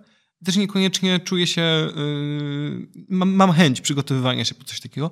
Na pewno się na coś takiego wybiorę w, e, z powodu e, rozwoju, chęci swojej własnej chęci rozwoju szermierczego i tak dalej. Chcę spróbować czegoś nowego. Mimo, że już raz tam byłem, tam w grupie, pamiętam, wyszedłem tam, no, jednak potem e, chyba bodajże w jednej ósmej odpadłem na tej zasadzie. Hmm. E, pokonała mnie osoba, która dużo lepiej rozumiała regulamin. Jestem w stanie świadomie powiedzieć, że w tamtym momencie szermierczo powinienem z tamtą osobą na innych regulaminach raczej wygrać. Mhm. Przy czym samym rozumieniem regulaminu i wykorzystaniem, przy wykorzystaniem, przygotowaniem czysto pod ten regulamin pokonała mnie. Tak, on na tych zasadach zdecydowanie był lepszy. Hmm. Prawdopodobnie na innych zasadach wynik byłby inny. Eee, przy czym wiesz, część e, środowiska, czy to z Czech, czy Słowacji, nie uczestniczy aż tak w e, pozostałych turniejach. Z chęcią bym zobaczył ich e, u nas na turniejach w Polsce, bardzo, bardzo. Chyba na W3 kiedyś widziałem małą grupkę. Byli, byli faktycznie byli. Czym no rezultaty, rezultaty były y, troszeczkę gorsze, że tak to określę, hmm. bo wiesz, o ile to są lepsi, y, wiesz, do Polski też nie przyjadą ci bardzo słabi szermierze. No przeważnie tak, jak już Przy, ktoś jedzie, no to, to przynajmniej jest średnia liczy, półka, nie? wiesz. Hmm. Kiedy takie osoby y, nie wychodzą z grupy albo średnio wychodzą z grupy, e, to też pokazuje, że inne zasady mają duży wpływ na ogólny performance szermierza w tamtym momencie, wiesz. E, w każdym razie do czego dążę? E, w tamtym momencie rywal, rywalizacyjnie byłem gorszy od e, tamtej osoby na tamtym regulaminie zdecydowanie. Mhm. E, ale to tak na każdym regulaminie można w ten sposób mówić, wiesz? Mi bardziej chodzi o to, że ja się staram jeździć po różnego rodzaju turniejach, przygotowywać się do różnego rodzaju turniejów, e, chociażby tak jak na Węgrzech była pewna wariacja na temat skandynawskiego regulaminu, e, która była poniekąd mieszaniem e, polskich oraz skandynawskich zasad na tej tak. zasadzie. Ona mi bardzo odpowiadała, bardzo przyjemnie się tam Była chyba kwestia taka, że jeśli ktoś zdubluje cię na płytki cel, to punkt i tak jest chyba przyznawany Wiesz temu, kto zaatakował na głęboki? Tam szło w tym kierunku, tak jest w Skandynawie czystym. Hmm. E, tam była bardziej kwestia linii dolnej linii górnej poniżej bioder. Z tego, A, tak, tak. Tam było, że coś, nogi, że jak ktoś ma nogi, zamkniętą głowa, linię... E, pchnięcie, e, pchnięcie chyba, pchnięcie, uderzenie. To chyba było tak, że jeśli, było tak, że jeśli zdublujesz kogoś, kto ma linię, to punkt jest dla tego, kto miał Jakoś linię. Ten coś, coś takiego. Jakoś w ten sposób było to wykorzystane. Pamiętam, startowaliśmy. Hmm. Nie miałem problemów z przezbrojeniem się właśnie na, z polskiego na węgierskie. Wcześniej też zaliczyłem Swordfisha, gdzie no, jakby to ładnie powiedzieć, e, sędziowie potraktowali mnie oraz niektórych Polaków w sposób brutalny. E, miałem tylko jedną udaną walkę w systemie skandynawskim. Niestety złożyło się tak, że z Rafałem Kalusem, kapitanem naszej kadry. Pamiętam, Ach. że przegrałem ją jednym punktem. E, I to była jedyna dobrze posędziowana walka w systemie skandynawskim. Nie jestem w stanie ci powiedzieć, e, teraz mówię to świadomie, jak, jak jest... Do, jak i czy dobrze, je, czy dobrze mi się walczyło w systemie skandynawskim, ponieważ ja byłem po prostu jawnie oszukany na tamtych zawodach. Wiesz, w momencie, Aż kiedy. Tak? tak y, w momencie, w którym y, ja zadaję czyste trafienie na głowę, mhm. a przeciwnik y, trafia mnie biczem w nogę i on dostaje dwa punkty, a ja dostaję jeden punkt, ponieważ sędzia pomylił chorągiewki i drugi sędzia nie może odwołać swojego głosu. No, przepraszam, ale nie, ratuje, nie, tam nie ma takich rzeczy. Tam nie ma takich rzeczy, nie jesteś w stanie podjąć jakiejkolwiek dyskusji z sędzią. Tak nie jestem w stanie ci wypowiedzieć się na ten temat, jak i czy dobrze mi się walczyło. Rozumiem. Eee, z racji niestety, bo tam był system taki, że był jeden sędzia główny, jeden boczny i sędzia główny musiał patrzeć na opinię bocznego hmm. i dostosowywać się też do niej. I tylko jeden boczny był? Był tylko jeden boczny w fazie grupowej. Dopiero później były y, już A, standard, osoby, jeden chyba. referee, czterech judge'ów, hmm. że tak to określa. Eee, ale miałem tylko jedną walkę dobrze posędziowaną. Eee, jest to ciekawy system, tylko tak jak mówię, no moje osobiste doświadczenia z nim są nieco traumatyczne. E, z racji na hmm. po prostu sędziów. Ja mam trochę wrażenie, że to jest taka wymiana na dubla, który się kasuje, na dubla, który po prostu każdemu daje punkt. W sensie, bo tam jest chyba tak, że możesz kogoś trafić na głęboki cel i masz tego dwa punkty, a tak. na płytki to jeden, tak, I one się tak, oba tak. liczą wtedy, nie? Tak, tak, tak, tak. Hmm. Wiesz co... No bo to też trochę wypacza w tą stronę, że każdy Wiesz będzie co, szedł na pamiętam, ten głęboki. Że, nie? nie pamiętam, czy to Olek Frydrych, też pozdrawiam serdecznie z kadry, E, śmiał się, że jedna z podstawowych tam cech jakiegoś zawodnika było, że on wykonuje przeciwtempo przez yy, otwarcie włoki, czy jakoś w ten sposób, że on zaczynał zamach swój własny, Aha. E, po czym zbierał przeciwnatarcie przeciwnika na łokieć i odpalał w głowę. I plus jeden. Działało super. Plus jeden. Wiesz, ręka, głowa. Y, różnica tempa ogromna. Na zasadach polskich dwa tempa w tył. Ale tam to przychodziło. No tak. E, I pamiętam też, że kiedy wchodziłem na planszę po raz pierwszy na zasadach skandynawskich, to myślałem, że to taki luźny turniej, że coś ten, nie? Ale tak, kiedy ja jakoś to trafiłem w głowę czysto, ale tam widzę, że sędzia dopiero się zbiera, żeby krzyknąć stop, to się włączył taki shoot to kill. No to jest w zasadzie, nie, nie, nie, nie dobra, dobra, chłopie.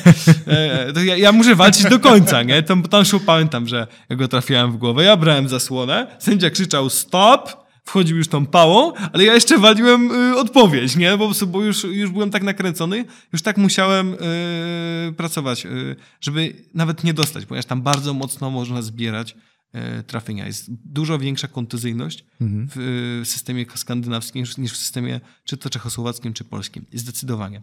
Jest to też kwestia używanej broni turniejowej. Miałem niestety e, nieszczęście dostać złamaną bronią e, turniejową. Tam pamiętam, pchnięcie dostałem w łokieć. Do dzisiaj mam piękny ślad na przeszywce. W sensie, że złamana na ostro. Złamana, tak. Złamana i wtedy jeszcze cię trafiła. Złamana na ostro pchnięcie dostałem w, w prawego tricepsa. E, na szczęście jakoś to ześliznęło, ale mam do dzisiaj piękny ślad mm, na kurtce. Ale przeżyła kurtka czy dziura? E, obdarła się, bo jakoś, jakoś się zawinąłem. Zresztą to jest, też jest kwestia tego, że ludzie, kiedy dostają broń turniejową do walki, nie szanują jej. No bądźmy szczerzy, kto dba o tą broń. W każdym razie e, siła uderzenia jest zdecydowanie wyższa, broń używana jest inna i nastawienie szermierzy jest zupełnie inne. Yy, i też nastawienie e, sędziów było inne. E, sędzia, z którym akurat ja miałem nieprzyjemność być sędziowanym, co powiedziałem mu pod koniec wprost, e, przepraszam, bo się troszeczkę zakręciłem, wzburzyłem, wzburzyłem się znowu, bo, to, wiesz, to jest po prostu żywe, jak jedziesz gdzieś i świadomie płacisz pieniądze, ludzie sprzedają breloki po to, żeby kadra polska mogła jechać, a, ludzie, no tak, a niektórzy, byli, niektórzy byli dosyć jawnie po prostu oszukiwani na sędziowaniu.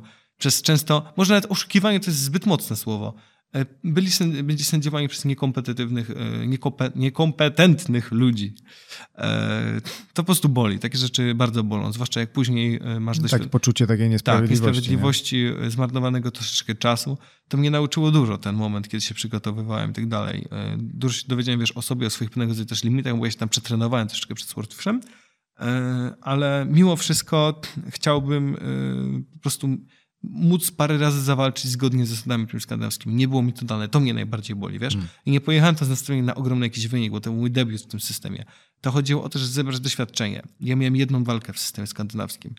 Bardzo podziękowałem, pamiętam, temu późniejszemu y, judge'owi, temu, z którym walczyłem, gdy, mnie, gdy z Rafałem walczyłem. E, Ponieważ powiedziałem mu, że to była jedyna dobrze posędziowana walka tutaj i że jest to dla mnie troszeczkę przykre. On powiedział, że no, niestety takie rzeczy się zdarzają i że ro, rozumie, że on jedyny ma doświadczenie, jako był jedna z dwóch osób, które miały większe niż 3 lata doświadczenie, sam to powiedział. Hmm. Wiesz, i po prostu mnie to tak troszeczkę wewnętrznie boli, że nie miałem okazji zebrać prawdziwego doświadczenia, jak to jest. Ale wiesz, życie toczy się dalej, trzeba walczyć dalej. E, ja też mogłem inaczej walczyć, mogłem uderzać w ten sposób taki, żeby sędziowie bardziej widzieli to. E, mogłem mogłem y, po prostu, czy to bardziej y, operować akcjami bardziej z pchnięciem i tak dalej. No ale też by to wziął, brałoby się z tego, że miałbyś na przykład najpierw zdobyłbyś doświadczenie jakieś w tym systemie tak. i potem byś wiedział, tak jak teraz mówisz, tak. że mogłeś to robić, czyli tak. już jakieś doświadczenie Jest doświadczenie zebrałeś, zebrane nie? w sposób dosyć traumatyczny. No, na, jak się pamiętam, śmialiśmy z kadrą na polu numer 5, rzeźnia numer 5. No. Ale wydaje no mi się, że chyba takie problemy sędziowskie troszkę się biorą z tego, Albo mogą się Oj, to będzie kontrowersyjny temat. Ja, ja tylko krótko, bo nie, nie, chcę, nie chcę za głęboko wchodzić w ten temat. Że brakuje trochę takiej amatorskiej ligi. W sensie brakuje zawodów mniejszego szczebla, na których sędziowie też mogą się trenować. Bo jeśli wszystkie turnieje są jakby stosunkowo wysokiej Wiesz stawki, ja powiem... to gdzie ci, tre... No, mów, mów, gdzie ci sędziowie mają okazję się sprawdzać tak samo jak zawodnicy, nie? Na jakichś takich mniejszych poletkach. Wiesz co, temat y, sędziów i y, ogólnie polskiego y, sędziowania w DSW, chciałem tylko powiedzieć, że jest bardzo duża różnica w doświadczeniu, doświadczonym sędziom w kroju, czy to osoby, osoby która bardzo kompetentnie sędziuje wiele lat, ma mm -hmm. doświadczenie z szermierki sportowej i rozumie to, co się dzieje. Była zawodnikiem, walczyła, a osoby, które przychodzą znikąd z klubu i próbują sędziować ja sam jako zawodnik, e, no troszeczkę brutalna prawda, ale inaczej odbieram, gdy jestem sędziowany przez osobę, która e, wiem, że walczyła, rozumie te emocje, kiedy walczy, jest skłonna nawet zrobić dodatkowe wideo challenge, poświęcić tą dodatkową minutę w momencie, w którym, wiesz, ważą się losy walki, a nie osoba z przypadku, z której nie znam, z klubu jakiegoś, powiedzmy, randomowego, która mówi mi, że no, pan już limit y, challenge, nie wiem, tam wykorzystał, e, a na przykład moje y, challenge zostały wykorzystane na powiedzmy korygowanie tam sędziego błędów i tak dalej, sędziego. błędów sędziego i tak dalej. Inny jest odbiór takiej osoby, która wiesz, zna się, kiedy masz takie poczucie, o, że sędziuje cię specjalista, który cię mm. rozumie. A inaczej, kiedy ktoś nowy, nie mówię tu o tym, że osoby nowe źle sędziują. Zdarzają się przypadki fantastycznie sędziujących ludzi nowych, tylko oni mają doświadczenie z walki, wiesz? Ja sam e, znam to też z drugiej strony. Sędziowałem bodajże chyba dwa turnieje jako sędzia główny, parę jako sędzia boczny. W Kielcach na pewno jako sędzia główny. Miałem, e, przy, miałem przyjemność doświadczyć e, właśnie, jak, jakie to jest trudne. Mhm. E, na czym mi tylko zależy, co chciałem przekazać. I widząc to od drugiej strony, jak trudno jest, jak często zawodnicy może nawet grają emocjami, chcą wzbudzić to, że, że trafili, że odczuwając po prostu, e, odczuwając to, widzę, jak trudną robotę mają sędziowie. E, I e, ja jako zawodnik e, też bardzo dużo czasu poświęcam na analizę wideo, wiesz i widzę po prostu różnego rodzaju akcje, pewnego rodzaju schematy, które się powtarzają, że ktoś robi to, coś robi to, coś robi to i tak dalej.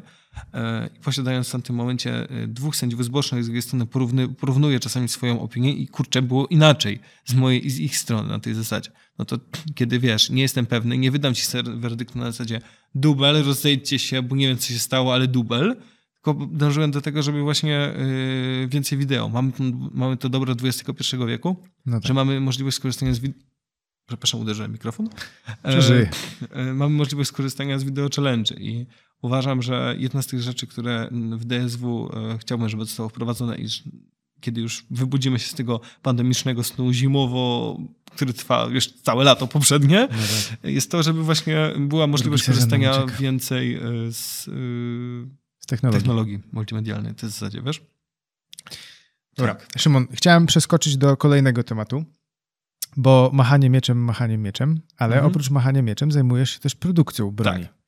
Jak to w ogóle się stało, że zdecydowałeś się wziąć tą ścieżkę, że tak powiem, y, produkcji, wytwarzania mieczy, broni? Wiesz co, y, zainspirował mnie do tego mój dziadek, który był y, mistrzem szlifierskim z zawodu. No i on powiedział wprost, że wiesz co, ale te miecze, które są tu produkowane, można wykonywać samemu i że w sumie to nie jest takie skomplikowane. I wiesz, i to dla mnie w tym takie momencie... klasyczne, ja bym to zrobił. Ja bym to zrobił lepiej, mój dziadek do mnie mówi. Ale ja, że ja miałem, wiesz, wolne wakacje przed sobą i nie wiedziałem, co chcę w życiu robić, mhm. no to stwierdziłem, bo taki byłem, wiesz, wzburzony i rozemocjonowany wtedy, bo wydałem 900 zł na nową broń, nie pamiętam już jaką, a dziadek mówi mi, zrobię lepiej. No to mówię, Teraz mi no to, to zrób, nie? A powiedział, no to zróbmy. No, no i tak się zaczęło, że wiesz, że młody Orzuk, to było pamiętam wakacje drugiej liceum, e, spędził całe wakacje na bieganiu z arkuszami stali po różnego rodzaju e, ośrodkach na zasadzie, a może by pan mi to pomógł zrobić, a może to, a może tak. E, nauczyłem się programów inżynierskich w stopniu absolutnie bazowym, tam CAD, 2D, 3D.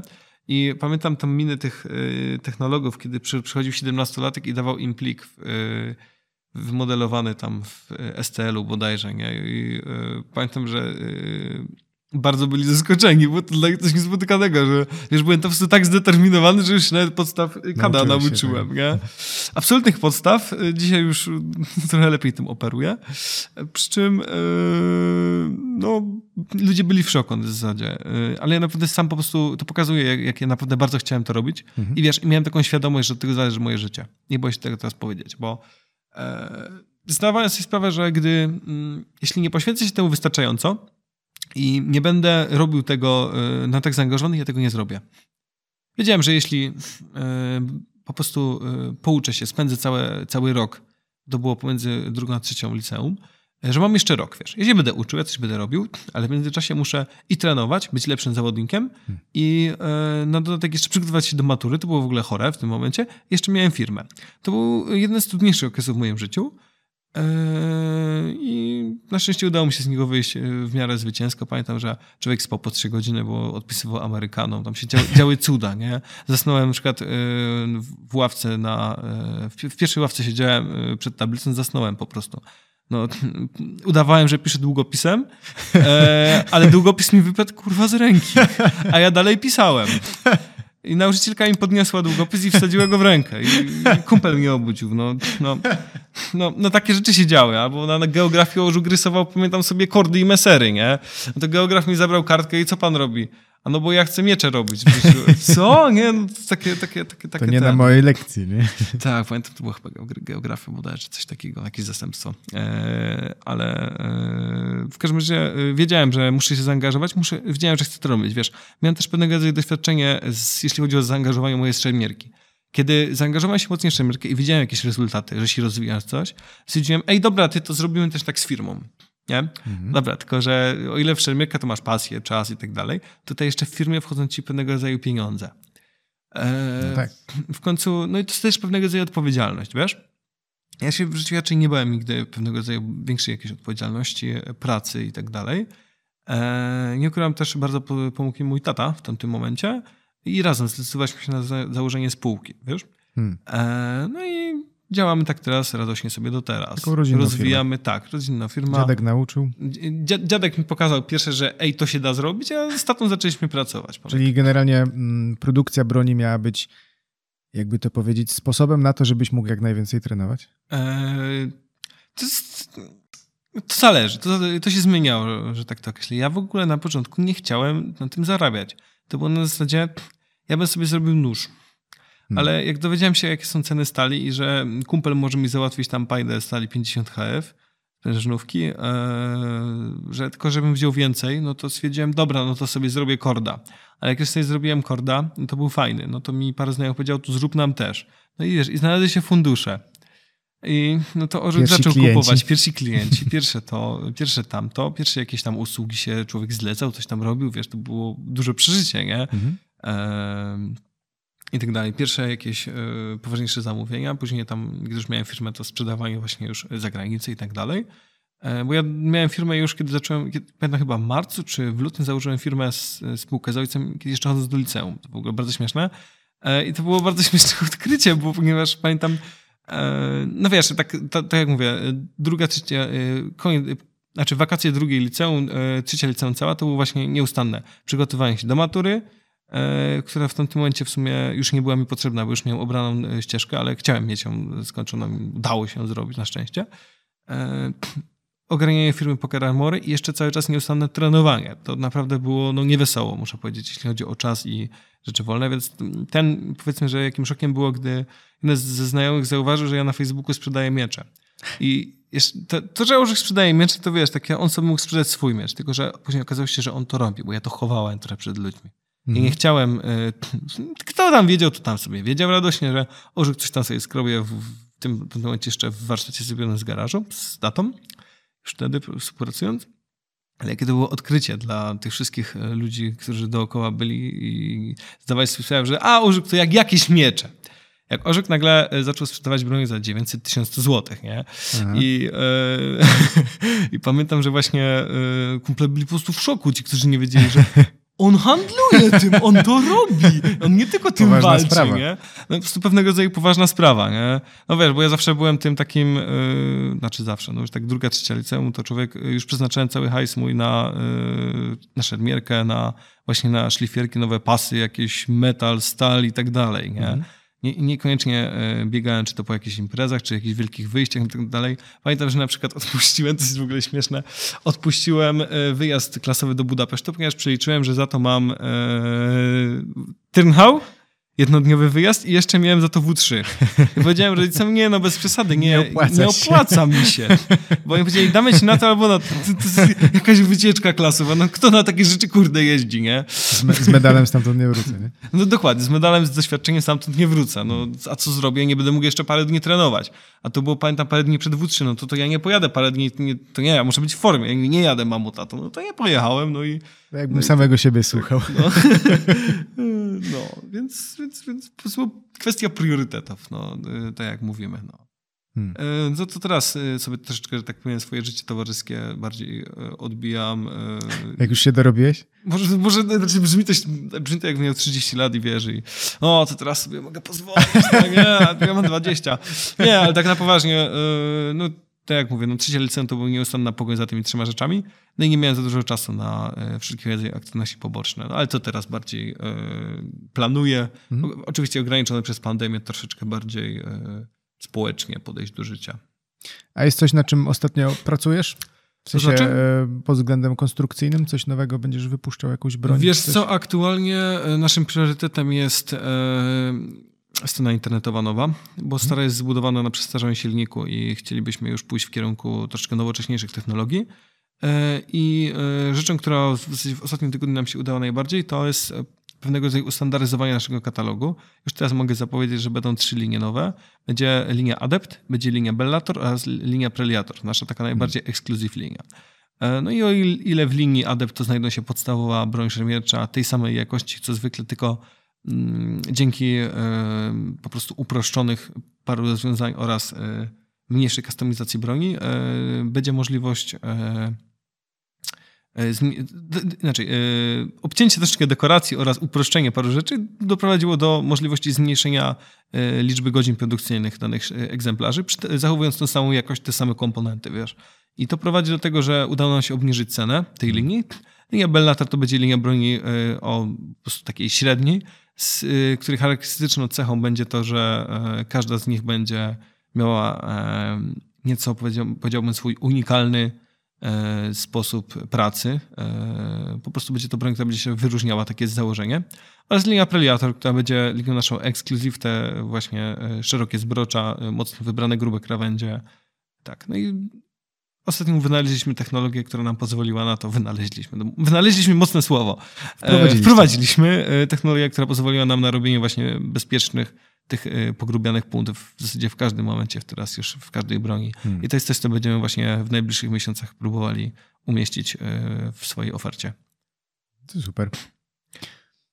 Jak mam jeszcze jakieś marzenia w sumie związane ze swoją firmą, to tak chciałbym w zasadzie myślę, że tak za rok jakieś e, przenieść się do większego warsztatu, wiesz. Kiedy już zaczynacie pracować Jeszcze w kilka większego? osób, tak, kiedy e, zaczynacie pracować w, kil, w, kilka osób, to już zaczyna być ciasne, więc wiesz, jeden zawadza drugiego łokciem, ktoś by chciał do jakiejś szlifierki, no dobra, można by kupić tą szlifierkę, tylko że kurde, miejsca w tej szlifierki nie ma, nie? A to I... o jakiej powierzchni byś myślał? Wiesz co, ja mam takie bardzo swoje małe skromne marzenie, żeby e, oprócz posiadania właśnie większego warsztatu, powiedzmy jakieś 150 metrów, posiadać też taką mniejszą przestrzeń szermierczą, jakieś 35 no metrów, wiesz, takie prywatne swoje miejsce, gdzie orzuk zawsze sobie może przyjść, yy, pomachać mieczem. Tak, ja dużo mówię o sobie w trzeciej osobie. tak, więc po prostu mógłbym sobie tam przyjść. Yy, bardzo chciałbym w życiu też troszeczkę zarabiać, dorabiać sobie z szermierki, więc pewnego rodzaju dawanie lekcji indywidualnych, yy, czy po prostu potrzebujesz przestrzeni, która będzie wyglądała profesjonalnie dobrze. Też właśnie w tym bym upatrywał e, sens Jakąś taką istnienia. swoją salkę chcesz mieć. Dokładnie, sens istnienia właśnie takiego e, ożuglendu. Jak to Niepodległej Republiki Ożugów. Dokładnie. Dosłownie w sumie, no bo firma prowadzona z statą. Nie? No tak, no tak. A takie pytanie do ciebie jako mm, producenta, konstruktora. Myślisz, że broń w DSW jeszcze jakoś znacząco może się zmienić? Czy pojawi się coś zupełnie nowego? Czy już raczej kwestia taka, że będziemy raczej mm, ulepszać czy udoskonalać te obecne projekty? Wiesz co, to jest bardzo trudne pytanie. E, ja już w tym momencie mam e, parę pomysłów na to, jak e, po prostu my, my wszyscy teraz pracujemy na stali sprężynowej. Mhm. Już teraz prowadzimy pewnego rodzaju eksperymenty, badania, w jaki sposób zachowuje się innego rodzaju gatunku stal, w tym stal sprowadzona specjalnie z innych zakątków świata, która nie jest dostępna u nas. E, I e, na razie e, powiedzmy próbki wiemy już w jaki sposób nie powinna pracować, przy czym dalej szukamy innych opcji i upatruję raczej w zwiększeniu jakości poprzez wiesz, im bardziej się nasi producenci broni, nasi chociażby rodzimi producenci i kibicuję bardzo całemu naszemu rynkowi, tym większą jakość i czy to samo wykończenie, czy to e, na samą jakość stali, czy to na pewnego rodzaju e, proces obróbki, będziemy w stanie przeznaczyć większe nakłady. Bo nie ukrywajmy, tam gdzie są pieniądze, tam gdzie jest budżet, dużo więcej się da. Wiadomo. E, dużo więcej można sobie pozwolić na eksperymenty, kiedy człowiek ma już sobie zapewnioną pewnego rodzaju wypłaty i tak dalej. Mhm. Ja, ja bym upatrywał raczej w kierunku udoskonalenia procesów takich jak hartowanie, czy pozwolenie sobie na lepsze eksperymenty z nową, jak, z nową e, gatunkami stali i tak dalej, ewentualnie może coś nowego zostanie super wynalezione. E, to też nie zależy w 100% od nas, wiesz. E, raczej upatruję, tak jak mówię, w profesjonalizacji tak w 100% i rozroście tych ośrodków produkcji broni. Szermier, mówię tu czysto o broni szermierczej oczywiście. Jasne. Możliwości zaoferowania lepszej jakości klientowi czy to w jakości obsługi, czy to w jakości, e, tak jak mówię, klingi, czy to w jakości wykończenia przez współpracę z jakimiś lepszymi e, skórnikami i tak dalej, mhm. czy e, większą elastyczność czasami. Czyli, że ten rynek tak dojrzeje bardziej. Tak, rynek dojrzeje, jakąś może większość elastyczność w wyborze komponentów, a, czy aż to jeden z takich moich marzeń na przykład, jeśli chodzi o produkcję broni, jest to, żeby wiesz, moi ludzie którzy współpracują ze mną, e, byli w stanie e, produkować tą broń w egzemplarzach seryjnych, a ja bym chciał otworzyć pewnego rodzaju taki serwis no, działający na zasadzie produkcji wymarzonej broni dla każdego użytkownika. No I właśnie to jest coś, co bym bardzo chciał robić w przyszłości, że poświęcić się robieniu broni na zamówienie ludziom. I bo też nie ukrywam, że uważam, że przyszłość i pewnego rodzaju rozwój chemy też widzę w tym, że każdy zawodnik potrzebuje dopasowanej do swojego stylu walki broni. Hmm. My jesteśmy w stanie zaoferować jakieś, wiesz, sensowne parametry i tak dalej, e, które są pewnego rodzaju, e, określiłbym, e, podpowiedzią dla osób, czy to początkujących, czy mniej zaawansowanych, czy średnio zaawansowanych i one często pasują, przepraszam, one często pasują tym bardziej zaawansowanym, ponieważ no, są de facto standardową opcją dostępną na rynku. Mhm. Ale osobiście na przykład y, odczuwam bardzo dużą różnicę w momencie, w którym broń się skróci o 1 cm, a tu się doda zbrocze, a tu się bardziej doszlifuje, a tutaj krawędź będzie mocniej zaokrąglona, a będzie mniej, a jelec będzie dłuższy o 2 cm, a krótszy, a głowica na przykład będzie w kształcie ośmiokąta, a nie e, gruszki. Naprawdę, takie rzeczy e, mam taką możliwość i przyjemność i to też była jedna z rzeczy, która mnie motywowała do produkcji broni, do rozpoczęcia założenia tego wszystkiego, że ja chciałem mieć broń dostosowaną do siebie. Hmm. E, no i uważam, że to właśnie to jest coś, co też przyszłość e, i to jest też e, rzecz, która mnie po pierwsze będzie pchała do rozwoju i będę się chciał w tym rozwijać i będę się cały czas uczył, nie, nie stanę po prostu w pewnym momencie robiąc, wiesz, tak, to jest coś, coś czego się zawsze boję, czy to w szermierce, czy w życiu, czy że ja stanę i nie będę chciał więcej coś się rozwijać, robić i tak dalej. Obawiam się tego, mimo że wiem, że e, jest to dosyć nierealne. Wydaje mi się jeszcze, że mm, czym bardziej rozwinie się samo środowisko DSW, czym więcej będzie takich świadomych szermierzy, mm. tym też większa szansa, że ktoś będzie potrzebować bardziej specjalizowanej tak, broni, bo skąd tak. osoba początkująca może wiedzieć, czego dokładnie. chce tak naprawdę do broni. Dok dokładnie tak. I też uważam, że oferowanie właśnie, e, abstrahując od rzeczy czysto, tak powiem, ideowych, że ja chcę się rozwijać mm. w tym, e, robić coś cały czas i mieć przed sobą cały czas jakieś wyzwania, też jako, e, nie tylko jako szermierz, bo wiadomo, jeżeli gdzieś poznajesz nowych szermierzy, masz nowy turniej, przygotowujesz się pod zasady, nowe wyzwania, nowe rzeczy i tak dalej. W jakimś stopniu. To tak samo w broni. E, też, też tak uważam, że abstrahując od tych rzeczy ideowo, że przygotowujesz te, tą broń, ktoś sobie zamówi to, to, to, to, to, to, a czasami w ogóle dziwne po, po prostu pomysły pokrojem z Kiawona i tak dalej. Super, uwielbiam takie po prostu wyzwania. E, ale to jest bardzo dobra nisza rynkowa, to co my gadamy też, że pewna część szermierzy już e, wyżej wyspecjalizowanych będzie potrzebowała lepszej broni, hmm. po prostu po to, żeby móc lepiej walczyć, występować, mieć lepszy performance ogólny. Ponieważ świadoma, świadoma część... Wiesz, teraz ludzie, którzy zamawiają custom broń, to są ludzie, którzy 5-6% uważ- wiedzą, co e, chcą dla siebie i co potrzebują, a część ludzi po prostu e, podąża za pewnego rodzaju schematami. E, hmm. Czy to jest złe? Nie. Ja uważam, że to jest absolutnie bardzo dobre i pewnego rodzaju unifikacja broni w środowisku i ustalenie sensownych parametrów, tak jak są ustanowione przez Ligę Feder, to jest też przyszłość. Nie brakuje tego w niektórych, nie, nie pamiętam, czy na Węgrzech była sprawdzana broń i były parametry sprawdzane na przykład? Były na pewno. Były? Nie pamiętam, jakie miały być parametry, ale były, bo, bo pamiętam, że chyba pożyczałem od kogoś miecz, bo mój akurat wtedy Aha, nie, nie okej, okay, dobrze, bo tutaj ten... W każdym razie yy, kładą szczególny nacisk na właśnie yy, kontrolę, yy, czy to jakości tej broni, czy y, parametrów jej w tym momencie. Y, I w tym widzę też troszeczkę przyszłość profesjonalizacji DSW, nie? Tak jak mówię, no, że był po prostu, żeby było większe zaangażowanie zawodników, większe zaangażowanie zdecydowanie sędziów, e, bo skoro już jest zaangażowanie producentów, wiesz, my jesteśmy jako producenci motywowani chęcią zysku, więc będziemy chcieli oferować Siłą wam, rzeczy. będziemy chcieli oferować wam jak największą e, po prostu jakość naszych produktów, e, jak najlepszy marketing, jak najlepsze wszelkiego rodzaju sposoby dotarcia do was. Hmm. Uważam też, że kiedy pojawią się sensowniejsze na przykład pieniądze, nie wiem kiedy, nie wiem czy w ogóle, w DSW, e, na pewno by to napędziło nasz, e, nasz rynek na tej zasadzie, że nasz, no może nie rynek, nasze właściwie powiedzmy poletko chemowe. W zasadzie wszystko, nie? Bez tak, pieniądza tak, ciężko tak, zrozumieć. Dokładnie. Wspominaliśmy już dzisiaj parę razy o budżecie, kwocie na sprzęt i tak dalej. Dobrze, Szymon. Myślę, że nasz czas powoli dobiega końca. Chociaż chętnie bym jeszcze posiedział i pogadał, ale Chcielibyśmy zrobić z tego z dwa, trzy odcinki. Także bardzo Ci dziękuję, że chciałeś przyjechać i wystąpić w moim programie. Bardzo dziękuję również. Dziękuję wszystkim za wysłuchanie. Nie? No, także dzięki wielkie jeszcze raz i do zobaczyska. Do zobaczenia.